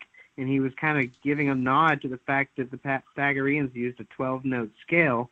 And he was kind of letting them know, like, I'm on your side, but I can't, like, admit it publicly or I, i might can't get say killed. that Wow. And so our our whole last century was about you know the entire pop culture of it was about constant innovation and new kinds of music. Yeah, and I love that. I mean, I love new kinds of music. I just feel like, in a pop culture sense, it's all there is some element of like the divisions between the esoteric and the exoteric have gotten you- more stringent. Well, I mean, do you feel like it uh, and I've hmm. experienced this sometimes too. I'm not going to lie. Do you Well- feel like it makes things profane? Like it's it takes away the kernel of it even though that might have been the thing that allowed you like- access to these things. What, Sometimes what I it feel feels like, like is things that are the powers that be, the different factions of the powers that be, are taking this thing that is sacred and beautiful and universal and potentially what humanity for thousands and thousands of years has been our primary connecting point to whatever divinity means and they're like having pissing matches over who can use it the most to control the masses or like monetize it or corporatize it and to me, like that's the most profane thing that could ever be done Yeah. to something Yeah. as beautiful as music. Oh, absolutely. And sometimes something good bubbles through, something with meaning, and something that's got, um, it manages to become popular, and it still has a spiritual value to it, or like a esoteric value to it, or a you know, some kind of connection to to that other. And, but but for the most part, I think you're right. I think it it, it is totally a, a battle over who can. It, it's a powerful thing. Of course, they're going to grab it and they're going to try to use it. You know, it's a tool. It's the, it's the same way that like gov- governments use n- nuclear weapons in the past. It's the same way they. Re- No. It's the same way governments use religion. It's identical like, to it. They see that there's Like, a power religion in itself- They want to. Religion, religion itself isn't a isn't a bad thing, but when it gets intertwined with the religion, which it always does because it's a powerful thing, it becomes this this whole other like, I don't know. It just it it just it gets watered down. It gets abused. It gets it gets used as a tool, and and it it, it just it it it winds up affecting everybody in the long run negatively, the same way that the music industry has. Just, just to wrap that up, it like it it music in itself is the most sacred thing in the world to me. So when I see like pop music taking advantage of that, and you know, there, there's an office of people in LA that are deciding what the next like lyrics for One Direction's new hit single should be. Like that's just like it makes me sick. the, the the same way that like when I see religion being used utilized that way, like makes me sick. It's it's the same thing. Chris doesn't hasn't talked much, and he, he's Oh, got no, no. something. I, I was just gonna say, isn't the spirit of that Plato quote you read earlier though? Doesn't that speak to how much people in power fear music and its yes. power to yes. Oh, absolutely. transcend? Because like you know, we're we're talking about how terrible a lot of garbage pop music is, is which of course it is, but really good music seems to endure no matter whether it's the CD or Spotify or whatever kind of like profit driven structure tries to control it. It seems like good music endures and those kind of come and go with the tides. And in a hundred years, the the best music is what's going to be remembered. But like even like I I you know I I have two daughters. My my 14 year old she'll constantly she'll she she's in the past year or two she's got really into like 90s music. So whenever we're sitting around listening to music, she'll play like Nirvana or um I don't know some Red Hot Chili Peppers or something from the 90s, and like she genuinely loves it. You know, and it's that that to me that's inspiring. like, Nirvana? it gives me a little bit of hope. Yeah, Nirvana rules. We're we're working on a Nirvana cover right now. Hell yeah. Not a fan, but that's cool. uh, Oh, you got to But- you got to admit they were influential though. oh yeah, oh, yeah. I mean, I can't that. But the, uh, I mean, what I what I think a lot of this boils down to though is that this is a music. We're, we're when we were going back into the ritualistic past, it was much more of a participatory thing. And Sure, what yeah. mass media has done is it's created these stars as these objects of worship, and they're kind of like fulfilling the the roles of the heroes of old.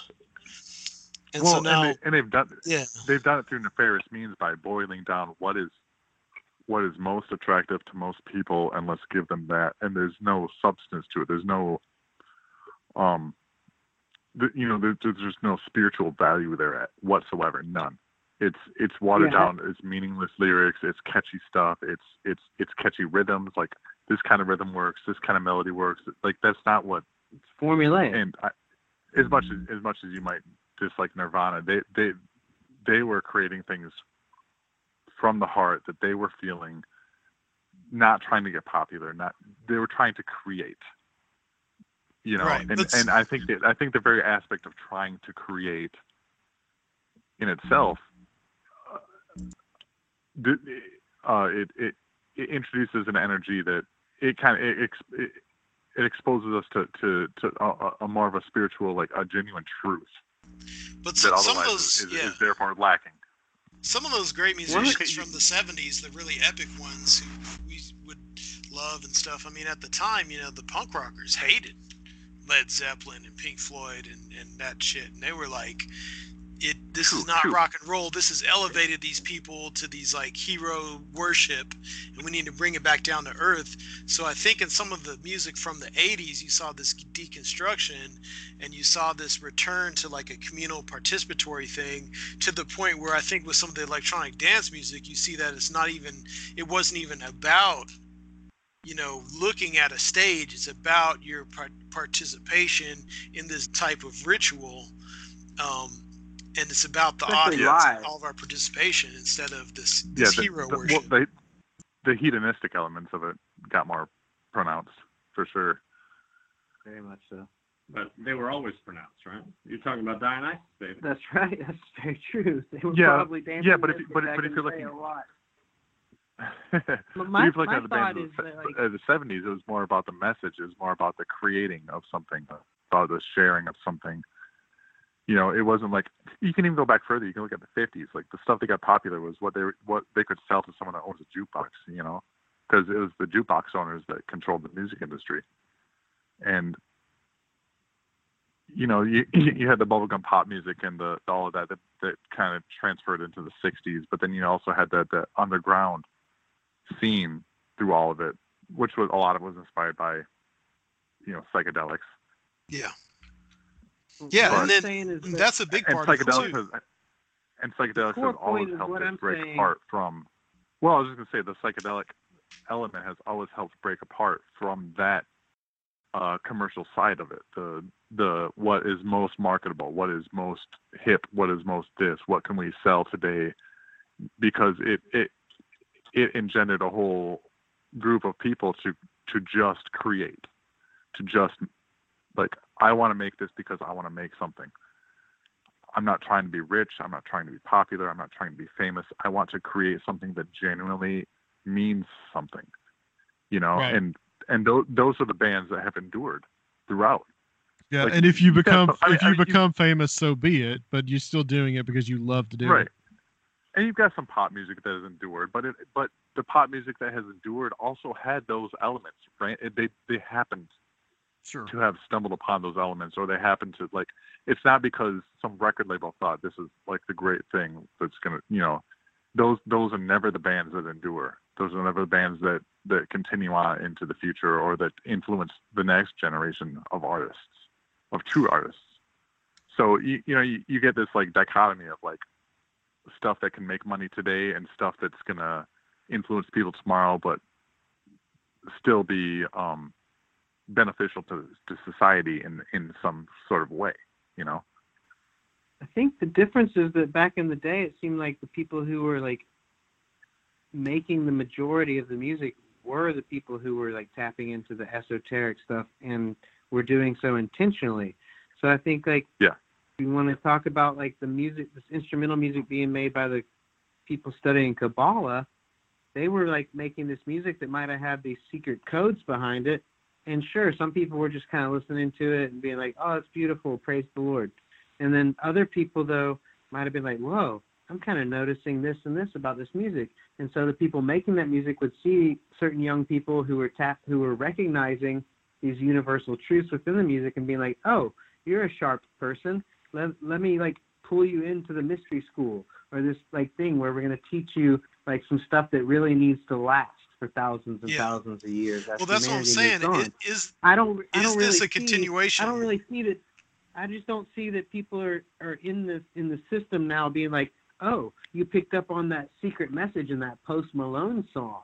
Let's like have you like. Well, I- I don't- I don't mean like the top- knowledge. I don't mean the top of the pops, man. I mean just like popular culture uh, itself, which would include things that we would say would be underground, etc. And I and I definitely have a much more of a Generation X orientation. So I'm talking about things like punk rock, things like uh, you know underground DIY, heavy metal, and the early rave scenes. These things being this like continuation of these initiatory experiences that might have been, you know, that are definitely tied up in, in psychedelics and things like that, that might be some kind of analog to the ancient mysteries of the past being like reintroduced to people now. And and in the absence of um in the absence of coming of age rituals, in the absence of a- all these things that ancient societies had for people growing up, it seems like these music subcultures were ways of initiating young people into, even if it's just like fragmentary elements of s- some kind of, you know, ancient ancient mystery schools. No, I, Oh, I think for that's sure. Like, actually uh, a pretty good point. That's that's what punk That's, rock. that's a very good point. Well, I I, grew- I I I came to like uh around 16 or 17. I got really into like the whole jam band thing. You know, the Grateful Dead, Phish, that sort of thing, and they're very very. Those bands are very community oriented. You know, very psychedelic heavy, very experience this the way you want to experience it. Sort of sort of venues. You know, and I know I'm alone on this podcast as far as this is concerned, but it like it, it embodies that that whole that whole that, that whole experience. Like, um, I remember the first first Dead show I went like, you know, it was post Jerry Garcia's death, but the first Dead show I went to, like, it that was the most communal I've ever felt in my entire life, where I met all these people that felt like me that loved music the way I loved it, were down to do psychedelic drugs and experience music in just whatever open way you can experience it, kind of a, a vibe, you know, and that's I think that that's much closer to uh, the the way people experienced music hundreds of years ago or thousands of years ago than what most modern um, culture does. Yeah, You know I absolutely. mean? Well, and I mean, is that also like that really speaks to the power of music because even though us here during this conversation aren't the kind of people that want to go to Coachella and see Post Malone, to borrow Joel's example, the people who do go to Coachella to see Post Malone do feel that same communal communality around that. So I think there is something Right. to be said for even what I would consider quote unquote music that doesn't really get me off or whatever. There is something that it does bring people together no matter what. Yeah, Mhm. so does sports does that. That's it. Yeah, but, but that's religion too, isn't it? Yeah, true. Yeah, True that. totally. People they get together to try and I think the, I think the difference is in back in the day it was the pervasive music. It was the music that existed on almost every aspect of the culture also had a deeper meaning. People had had to choose to deep dive into Yeah. that to understand the deeper meaning. Yeah, now but- it's but I'll be- like you have to find you have to find the subversive music to find the, you have to find totally different music than what's pervasive. I'll be devil's advocate. though, hidden man. gem. I'll be devil's advocate though because the popular music that we know of as classic rock and R&B is really only that. I mean, a lot of them are good bands and great musicians, but a lot of it they were only hits because of the the radio promo mob syndicate that ran that shit. And Well, there's there's great what I was bands that are, were- are unsung because of that and the only reason we know of a lot of the music we know of is because of that fixed corrupt system it's a, s- it's the same and that's thing what I'm saying. But but some good stuff does bubble through to the surface. yeah yeah yeah yeah you know, we don't still I really we don't like still Tame listen to we don't still listen to most of the stuff that was promoted back then. We still listen to five percent of the stuff that was promoted back then because it actually was good. And we won't hear the stuff. Uh, the- We won't hear, you know, ninety-five percent of the stuff that was phenomenal back then. You'll never hear it. You don't. No one will ever hear it. It was played in a garage somewhere and it never got picked up by a label or whatever. But like Right, but that the- doesn't the that doesn't that doesn't devalue the few things that did bubble through that happened to also be good. Right, but it's it's there really aren't many people I know like under the age of 30 who truly have sat down and listened to much Frank Zappa, and that's some of the most like esoteric rock and roll that there is. I don't particularly like it. I don't like Frank Zappa like aesthetically, but when you listen to his No. interviews and the stuff that he's putting behind the music, I'm like, man, that's pretty dope. Right. I, I listen to it from an educational standpoint, but not because like I need something to jam out to. Well, he did say don't eat the yellow snow, so there you go. I mean, cool there's a lot of wisdom there. well i think we've kind of we've there kind is indeed. yeah i think we've kind of wrapped it up and gotten to uh to modern day and personal experience and things like this maybe we can just say though what uh you know what role does the the other the or the supernatural, esoteric, paranormal play in in in all of your musical lives? Or how has it been a part in your personal experience in in creating music and listening to music? I mean, we've all touched on it, but if there's anything else you guys want to add with that for just like personal Yeah. anecdotes. Yeah, I'll start for sure. M- music to me is the most real thing that there is. Everything else is secondary. It always has been since I was like a little kid. And I will I will I will always create music because it's it's a way to express emotions that you can't express with words by themselves. And I think if every if, if every musician felt that way, that I mean the world would be a better place because that's what music is for. It's for expressing esoteric concepts that are ingrained in our our psyche. They're ingrained in our instincts. They're they they affect us in ways that you know are so deeply ingrained in our history thousands and thousands of years back that it's just it's there, there- there's just no other way to to communicate on that kind of a level. Mm. So that that's why I've always been into music. That's that's why I will always be into music. And thank you for letting me on the show, Sergio and Adam. As a Dude, as a It was as awesome. a as a non-musician, I would second that. Just it's it's all for me being someone that doesn't make music, has no musical skill. It's it's just for me. It's just all about how it makes me feel, and the the words. That's it for me. So yeah, I Hey, second what's that. music? What what's music without listeners? So Yeah, Absolutely. Yeah. And we're all listeners, right? That's why we all love music. Doesn't matter if you make Yep. it or not. And I guess For we'll go on to you, Joel. uh, you know, music's always been. I feel like my therapist. I'm also like Yes. kind of autistic, and I feel like it's one of those things that somehow helps me connect with the rest of humanity. It's kind of been a bridge for me since I was a child, but then also connected to my upbringing. It's it's the only part of anything that had to do with my religious upbringing that hasn't degraded. Almost every other aspect of religious influence in my life has degraded and turned to dust. But music has only become stronger and greater and more relevant to how I view the world. And it's been my best friend through ever since I've decided to be like a dedicated psychonaut. It's like so connected to like every experience I've had that feels bigger than just being a lone individual on this planet. It's how I find camaraderie with friends like Chris right beside me and with people like you guys. It is it's like the language of all languages and it, it bridges the gap of all dif- all different societies and uh, it does hold a lot of esoteric keys to understanding things that we haven't been taught and I think also understanding how the world operates. And I think learning how are. to listen. I think learning how to listen is one of the most important things to experience as a human being.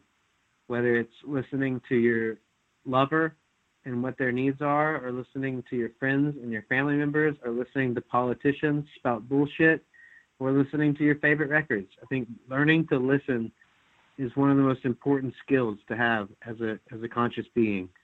And uh, once you learn to listen properly, you also can learn to express yourself properly in a way that will cause other people to listen. And I think that music has taught me that more than anything else. Wow. Yeah. Those were Well pretty pro- profound statements, guys. We really appreciate it. I'm really glad I got you guys on here.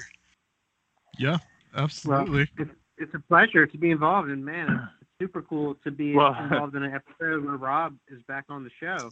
Yeah, I've yeah. been into a lot- Yeah. I've been going into the back catalog a lot, like especially during quarantining.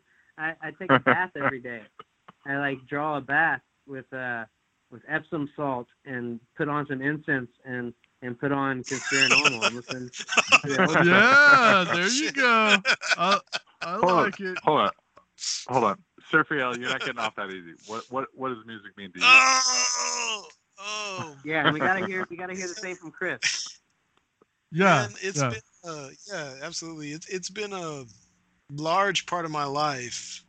Um, like I alluded to, you know, I think for the I think I was the tail end of a generation that the entire cultural life was pretty much regulated um, by music, and within it were all these mysteries to to all kinds of ancient things and and and uh, worldly things too, and political things and identity things, and um, when when I did my psychedelic experimentation, you know, my my ear uh, some of my earlier musical tastes from my childhood came back, and I realized that a lot of what I was listening to was kind of this like social function based upon the subcultures I was associated with and things like that.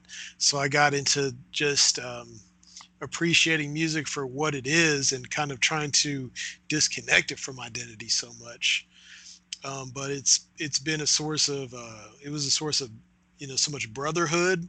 Like I said, in the absence of these uh, rites of passage, of brotherhoods or fraternal organizations and things like that, um, it it is the thing that had that fulfilled all those functions growing up, and uh, it's it's a window it's a window into everything.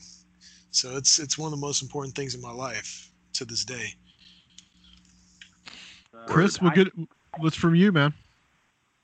Oh, I was just going to say, just building off that, man. I mean, it's been the through line for this whole conversation we've been having over the past couple hours. Music is magic, man. And whether it's a song you've heard or a song you've written or a song you've been a part of, it almost seems like a spell that uh, can do whatever you want. And it's just, uh, I don't know. I've, I don't want to ramble. It's just really something very, very special and very something, something very mysterious. It should be anyway. Yeah, That absolutely. it is. That it is. Okay. Awesome, guys. Thank you so much. Um, I'm going to go ahead and close out the show, but before I do, I do want to. We'll close out the show. We'll do the whole conspiranormal stuff. Uh, before I do, this is part one, and in the next episode, I guess we will kind of pick up where we left off, and talk about the modern day. Talk about. I guess all of us here will be more versed in more like rock and roll and uh, rock music and and all that. But we'll talk about some musical conspiracy theories, some weird unsolved murders, that type of thing, and uh, really get into the weeds on that. Um, so this was excellent. Um, so guys, uh, thank you so much for listening. I want to thank Joel, Chris, and Rob for being in. Surfiel as always. And also, Surfiel, thank you for putting this together, man. This has been a great discussion. Hell yeah, I'm I'm very very satisfied with this. Yeah, great. Um, so, guys, just a couple of quick notes. Um, Conspiranormal Patreon. If you want to become a patron, you can do so for as low as one dollar. We are doing weekly shows now on there. Sometimes with guests, sometimes with ourselves. Just like uh, last, the one we just did not too long ago was uh, with Rob and Surfiel and myself and then we've had a couple with other couple of guests with Recluse and with uh, Mark Anthony Wyatt in the past. So uh, we will have some more Patreon stuff on there. Try, if you guys love the show, support us. Leave a review on iTunes. Give us a subs- subscription on YouTube. And thank you so much, guys. And we will be back next time. Dr. Future is going to join us on Conspiranormal.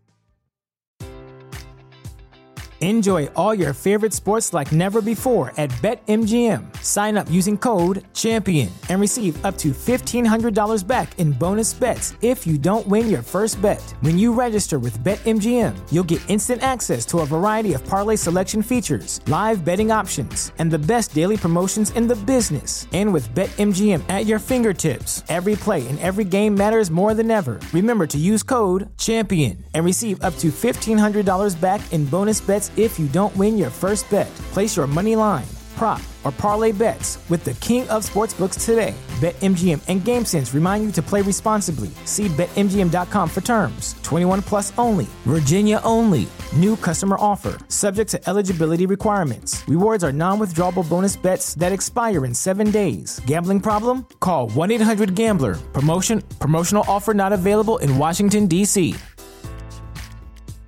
Say goodbye to your credit card rewards. Greedy corporate mega stores, led by Walmart and Target, are pushing for a law in Congress to take away your hard earned cash back and travel points to line their pockets. The Durbin Marshall credit card bill would enact harmful credit card routing mandates that would end credit card rewards as we know it. If you love your credit card rewards, tell your lawmakers hands off my rewards. Tell them to oppose the Durbin Marshall credit card bill.